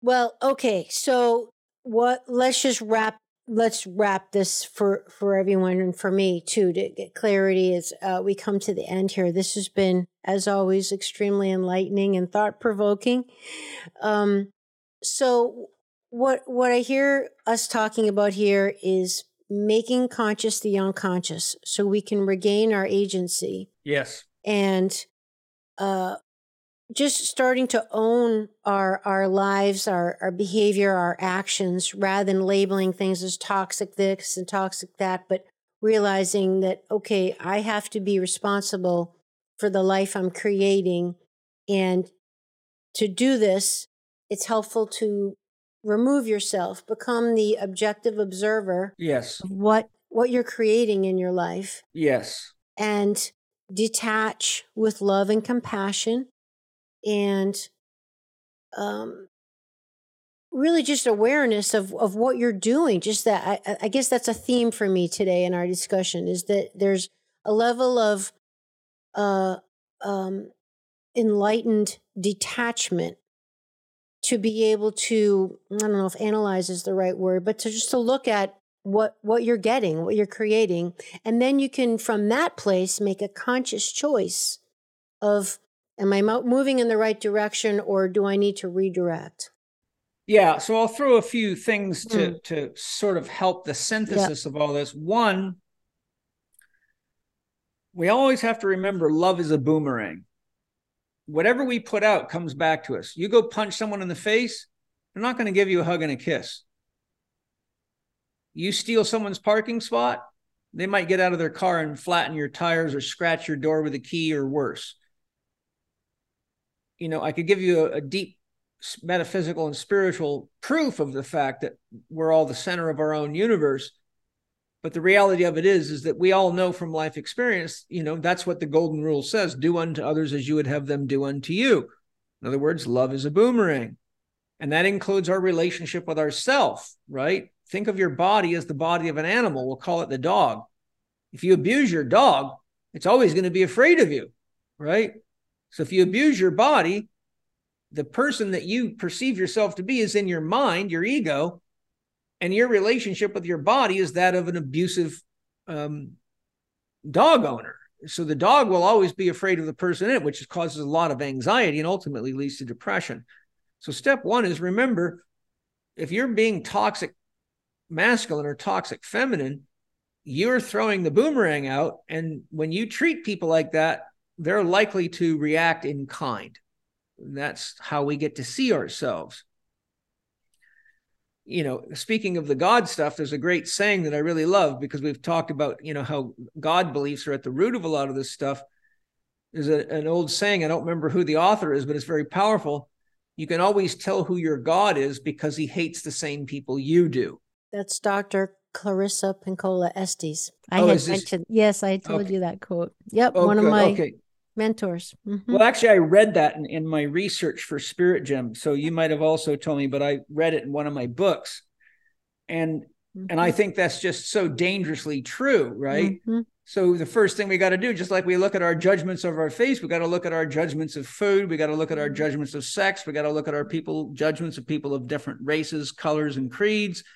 We got to look at our judgments of of everything, because most of them judgments by definition separate us from things, yeah, right? yeah So if we can go from a judgment to an observation, then we're we're already making a big improvement because an observation doesn't cut us off. If you say, Mm.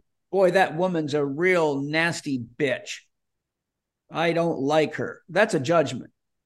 But if you say, "Wow, the way that woman behaves is very stressful to be around," and I feel sorry for her because she's probably got a lot of damaged relationships. That's an observation. You're you're you're giving some empathy, compassion. You're observing. You're stating the facts, but you're not criticizing, labeling, or turning her into an object so you can reject her. yeah there's no there's no value judgment there as right and Yeah. wrong good and Right. bad yeah Mhm. yeah. So then, when we're facing these challenging uh, thoughts, feelings, and emotions and programs, and we feel them acting up, my wife's chewing me out because I left my underwear on the floor, it makes me want to yell at her. We can always ask the question, what would love do now? So there's a spiritual approach to it. You just calm yourself and say, well, what would love do now? Now, this isn't easy. I'm not saying this is easy because the programming is very strong, but this is the practice. Especially when you're emotional. Right. And, that's why it's good to take a time out before you say anything. Just get out of the room, Mhm, state what your dream is for the situation, mhm. cool down, and come back when you can stay connected at the heart. And so then ask, what would love do now? Well, love would say, I'm sorry, honey. I'm I realize you've told me that five times in the last week, and I'm I'm doing my best. And maybe there's some tactics we can come up with together to help me remember. Okay. And then we have to remember that there's three qualities to the soul that Plotinus taught us probably about 1700 years ago, which are very, very true. And that's the abiding function, the witness, the reflection function. Was that the best choice I just made? Is that the way to think about myself and others? Could I be observing instead of judging? That's the reflection. But the other th- aspect of the soul is representation, representation. So, Mm. so my reaction to my wife, who keeps telling me to quit leaving my underwear on the floor, I can reflect, and then I can say, how do I choose to represent myself next time I take my underwear off? Well, I walk to the laundry hamper instead of just throwing them over my shoulder like I did when I was 10. Right. So we all can remember that the three qualities of the soul is there's always a witness who's detached from the polarities that make consciousness. We can always reflect on where we could have done better relative to our dream for that situation. What's my dream for my relationship with my wife? Well, I like good sex. I like good company and I don't like a lot of tension in the house. Okay, good. That's my dream. So we reflect and we say, okay, now I'm going to represent myself and I'm going to represent myself as a man who acts like an adult in the presence of a woman and doesn't leave my dirty, stinky underwear where she has to pick them up and um, deal with my, you know, underside. Okay, so I think we've given people a lot today. To this is some really heavy stuff. I encourage everyone to watch and listen back because It's, n- it's um, not as heavy as not doing it. I'll tell you that. that's for sure. You know, it takes a lot of energy to try to repress yourself. It does. And you know what? Here's here's one of the paradoxes, Amy. It's the same spirit.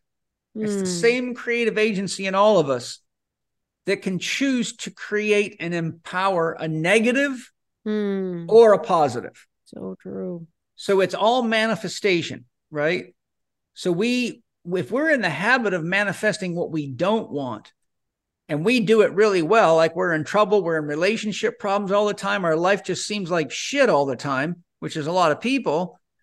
I tell my patients, do you realize the same amount of energy it takes to create all these problems in your life and this terrible relationship that you have with yourself, if invested in something that you really love enough to change for, requires no more energy at all. In fact, all the money you spend on therapy, drugs, and all this other stuff you could be spending on holidays or redecorating your house.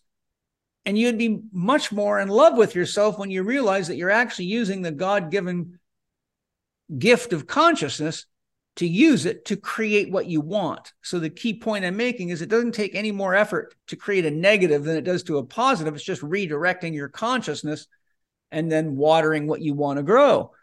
And and uh, yes, there's work because you got programming. So it's kind of Yeah. like it's, it's kind of like once you have a tattoo, it's not easy to get off.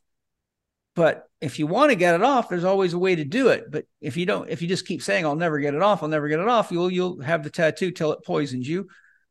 But if you start looking in the phone book and talking to people and saying, How do you get tattoos off? Somebody will come up with a, a way. And it, and that's how we get everything done in the world. We we work with others until we find someone that knows more about us, about what it is that we're dealing with, and we learn. Plus, I'll say too, it's like the plane taking off, right? Uh, For anyone that's having a hard time getting started to make that initial push, it's it's it's breaking the initial inertia. It's that it's Yeah. that beginning Yeah. motion forward. That's the hardest part, and you have to remember it's not going to always be that hard. It is the, at the beginning, For a plane to take off, it takes a tremendous amount of force at the very beginning. But then once it hits and then, you know, the air catches under the wings, then it starts to coast. You know, it's that initial effort that's always the biggest. So it's not always going to be that hard as it is at the very beginning. So remember Yeah. that when you have a hard time. And that's why the dream's so important because the dream gives levity where the programming is as a form of inertia or gravity. And I like to think of it as the dream is what I call the pull as opposed to the push. Like motivation is a push, like I'm making it happen. It requires a lot of effort, almost Yeah. like a, an, an against effort. Whereas a dream is attractive, it's magnetic, it's pulling you towards it. So it's not creating or it's not causing or, or requiring eh, your energy as much because it's pulling you towards it. And love is a form of levity and fear is a form of gravity. Right? Mm. People always feel heavier when they're afraid. Yeah. They feel locked down and Mm. anxious and wound, right? Yep.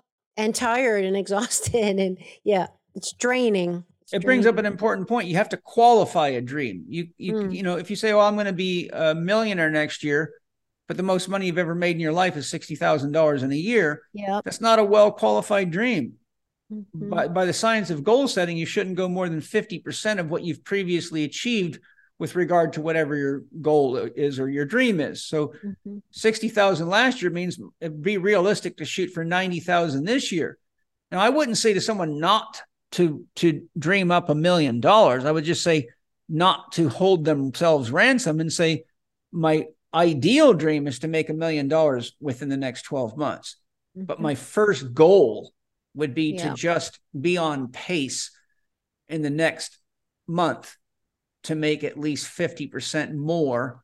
And if I don't, but I've made noticeable progress, then I keep going. I set realistically achievable goals, Mhm. or you end up just kind of pie in the skying yourself right into not trusting yourself anymore. So the key point I'm making is we have to qualify a dream. Do we have at least a seven out of 10 genuine commitment to doing the work of manifesting that dream? Does it make us feel heart centered when you visualize yourself as that person who is Yeah. now completed or living that dream? I see myself as this fit, this healthy, get along with my wife. I see the bedroom is clean with no underwear on the floor. How do I feel? Well, I feel a lot better about myself. Good. You see, because if, if your dream's not well qualified, your heart won't buy in. And if your heart won't buy in, then your heart won't tell your head that it's a realistically achievable dream because the heart always delivers justice to the head. So if a person's heart is saying, quit bullshitting yourself, but their head is saying, I'm going to be a millionaire next year, then you're just up in an internal state of conflict and you'll never have the, the emotional buy in, which actually is what's the most important thing for reprogramming, reprogramming the neural networks in the brain because emotional energy is far stronger than, than cognitive thought. It's not even a contest. Oh yeah, it's the it's the force behind it. There's energy and motion, right? So for me, I, I know what's very powerful is to focus more on identifying what is it behind that dream that you're that you really want because i always tell people we have a to-do list but you got to have a to feel list because a lot of times what we think we want is because what we anticipate is how we're going to feel as a result of having it or being it Yes. so if you focus more on the feeling that you're after, like, okay, so what is it that the million dollars or whatever your example was is going to make me feel? How am I going Right. to feel? Mm. If you visualize that happening, having it right now, what are you feeling? So sometimes if you focus on the feeling that you're going after, that can take the handcuffs off of Great Spirit to bring it to you in the container that Great Spirit knows that you really want. Because a lot of times, what you're dreaming for and aspiring to is really not what's best for you or really what it is that you think you want. right. You know what I mean? You think you want a million dollars, but you really want security or Yes. you really want respect or you really, you know what I mean? So or freedom. Right. So if you kind of identify more with the feeling that you're going after, okay, I really just I just want to feel safe. I want to feel successful. I want to feel valuable. I want to feel relaxed or you know, just more on the emotional component of dream affirming stuff. Sometimes uh, it's more fulfilling. And like I said, you you don't pigeonhole a, an expectation of it has to look like this, because then you're just you're handcuffing Great Spirit to bring it to you in another container that you didn't expect. Yeah, all these things are important. I think one of the most important things, though, is realizing you don't have to make the change. Just be aware that you do have the choice, and the choice, Mm. the power of choice is yours. Because Mhm. that's the first step to self empowerment. You know, for a lot of people, like making the choice to divorce your partner after 10 years and two kids is a very scary thing to do. Mm-hmm. But if you're not genuinely ready to jump through that hoop of fire, just knowing that you do have the power to make that choice gives you a sense of reassurance that you're not really stuck, but you're just making the choice to stay stuck Yes. because for whatever reason it's more convenient right now. But once you know you have the choice, you should also be carefully looking at what is it that's stopping me from making the choice and maybe it's like I don't have enough financial stability to to leave Mhm. this marriage. So then that's when you should be inspired to look at ways to create financial stability yes. so that when you have, you know, 30,000 in the bank or whatever, you say, okay, I can make it for a couple of months while I establish myself. Now you're ready to go from, um, I know I have the ability to choose that to I'm going to accept responsibility now for making the choice and then, you know, be adult about it and go, you know, as the old saying goes, pray and move, your, feet. Yes. Thank you, Mormons. Yes. uh, well, I, I think I oh Quakers. Okay. well, I think this is a really great place to wrap because you know ultimately it's about the power of choice and not giving away that sovereignty that you have. Yes. You know that's such a key thing because we always we shoot ourselves to death and think like you just have to do it, but remembering that you always have that choice and you can always control how you think. I mean, we know that from like, um, who uh, was it Viktor Viktor Frankl? The he's the, the Holocaust survivor. Yes, and he talked about. I mean, you know, these people that survived these horrendous conditions because Yeah. they controlled their mind. Yes. You know, like they can control my body and this and that, but they can't control my mind. And those are the ones that survived. So, I, I tell people to always look for what I call ant infections. And the Mm. ant infections are would ant, could ant, should ant, Should and ant. didn't. Ant. Did ant. I didn't do it. I shouldn't do it. I wouldn't do it. I couldn't do it. Mm, So really what all that does is is basically decrease your agency. It turns you back into a child. mhm. Um, you know, th- you know, Marshall Rosenberg reminds us that we you know have to take responsibility for the choices we make or we're always a child you know and and Mhm. using disempowering statements um, does not free you. So, Mhm. you know, saying I choose not to make the choice right now means you're stepping into an adult role. And it means I also choose to accept the responsibility for keeping on drinking or Mhm. drugging or leaving my underwear on the floor or uh, not seeing if the science is real on vaccinations or whatever Mhm. might get you but we also have to accept the responsibility because if it takes you five years to quit your soda drinking habit, uh, you might end up with cancer and then and get inspired to start making real choices a little bit too far down the line. So, you know, I think one of the most important things I teach people about the process of change is never bullshit yourself. Be Mhm. dead honest with yourself because if Yeah. you can't be honest with yourself, you can't be honest with anybody else and and when you're in that state toxic masculinity and femininity is is the least of your problems hmm One of the things I I always teach my clients too is uh, replacing the should with a could. Just yeah that simple word replacement, you know, of like if uh, you know instead of saying I should do this or I should do that, say something like I choose to Yeah. do this or that, or if I wanted to, I could work Yes. out, I could whatever. And there's a way to just an easy way by your words to create agency for yourself and bring consciousness to your choices and your actions. So absolutely I love it. Paul, amazing, amazing. How can people find you? What what's next for Paul Chek? What what where can we get more Paul Chek? Well, you know, all over the place. My podcast, as you know, Living 4D, that's number four, capital D, which stands for four doctors Dr. Happiness, Dr. Diet, Dr. Quiet, Dr. Movement. Podcast is Living 4D with Paul Chek. It's on all the major podcast outlets. Uh, the Chek Institute website is chekinstitute.com. My YouTube channel, where I have, oh, about almost a thousand videos for free on almost everything you can think of from diet to exercise to mental, emotional self management to spiritual practices to you name it, uh, which is my public service channel, is youtube.com forward slash live with Paul Chek. Live with Paul Chek, And, um, or just go on YouTube and search Paul Chek, and you get all sorts of stuff. Um, if you want to be put on my rainbow workshop list for the workshops that myself and uh, my wife Angie and and Penny run up here, it's uh, you can email Penny at Paul Chek and say please put me on the rainbow workshop list. Um, and in the beginning of the first quarter of 2024, I'll be releasing my the beginnings of the first volume of uh, my 15 volume book set which is Welcome to Spirit Gym, your guide to more love, life, and freedom, which Amy has been graciously helping me with.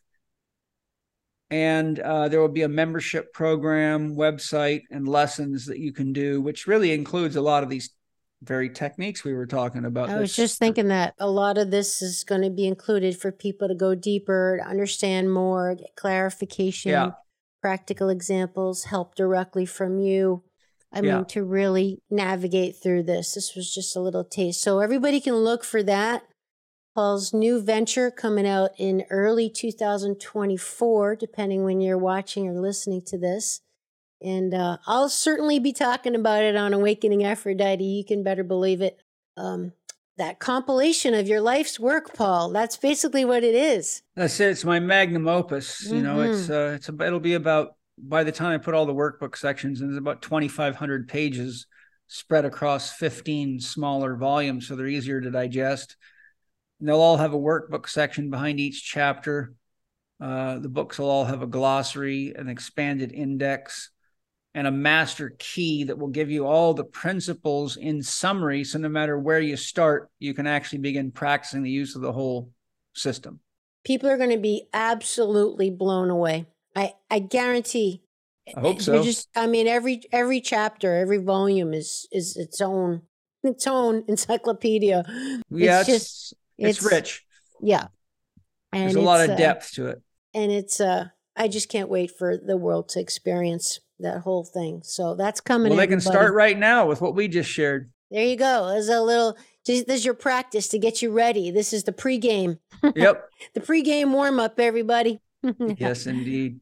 Paul Chek, thank you so much. Thank you for coming on the show again and sharing your love and your time with us. And uh, everybody, please go to the show notes. You'll find all that stuff that Paul just mentioned to link on and some other episodes that would be related to this show that you can check out. And uh, I thank you so much for being part of this journey that we're on together, for staying with us through this episode today. If you want to support me, the best way to do so is subscribe if you'd like to leave a review, that would be amazing. Please share it with a friend that you think might help. And we'll see you next time. And be sure to check out Paul's podcast as well, Living 4D. And uh, we'll see you next time on Awakening Aphrodite. Thanks, everybody. Thanks, Paul. You're welcome. Bye bye. Bye bye. Would you like to support my mission to help empower people all over the world to be all of who they truly are? If so, please subscribe to the show leave a review on iTunes, and share it with a friend. And if you're looking to take immediate action to align your energy and optimize your health, visit amyfournier.com. Thanks for listening to Awakening Aphrodite. Let's awaken her together in you. I'm your hostess, Amy Fournier, and I already can't wait to be with you again and for you to hear what I have planned for the next show.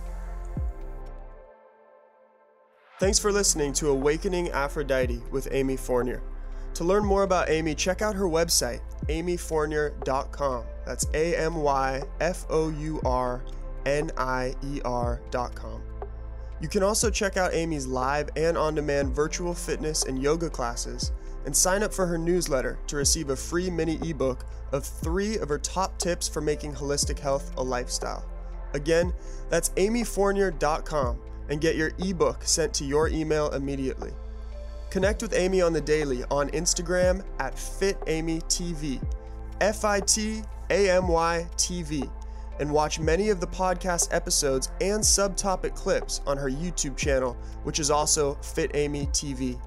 Enjoy, and we'll see you next time on Awakening Aphrodite.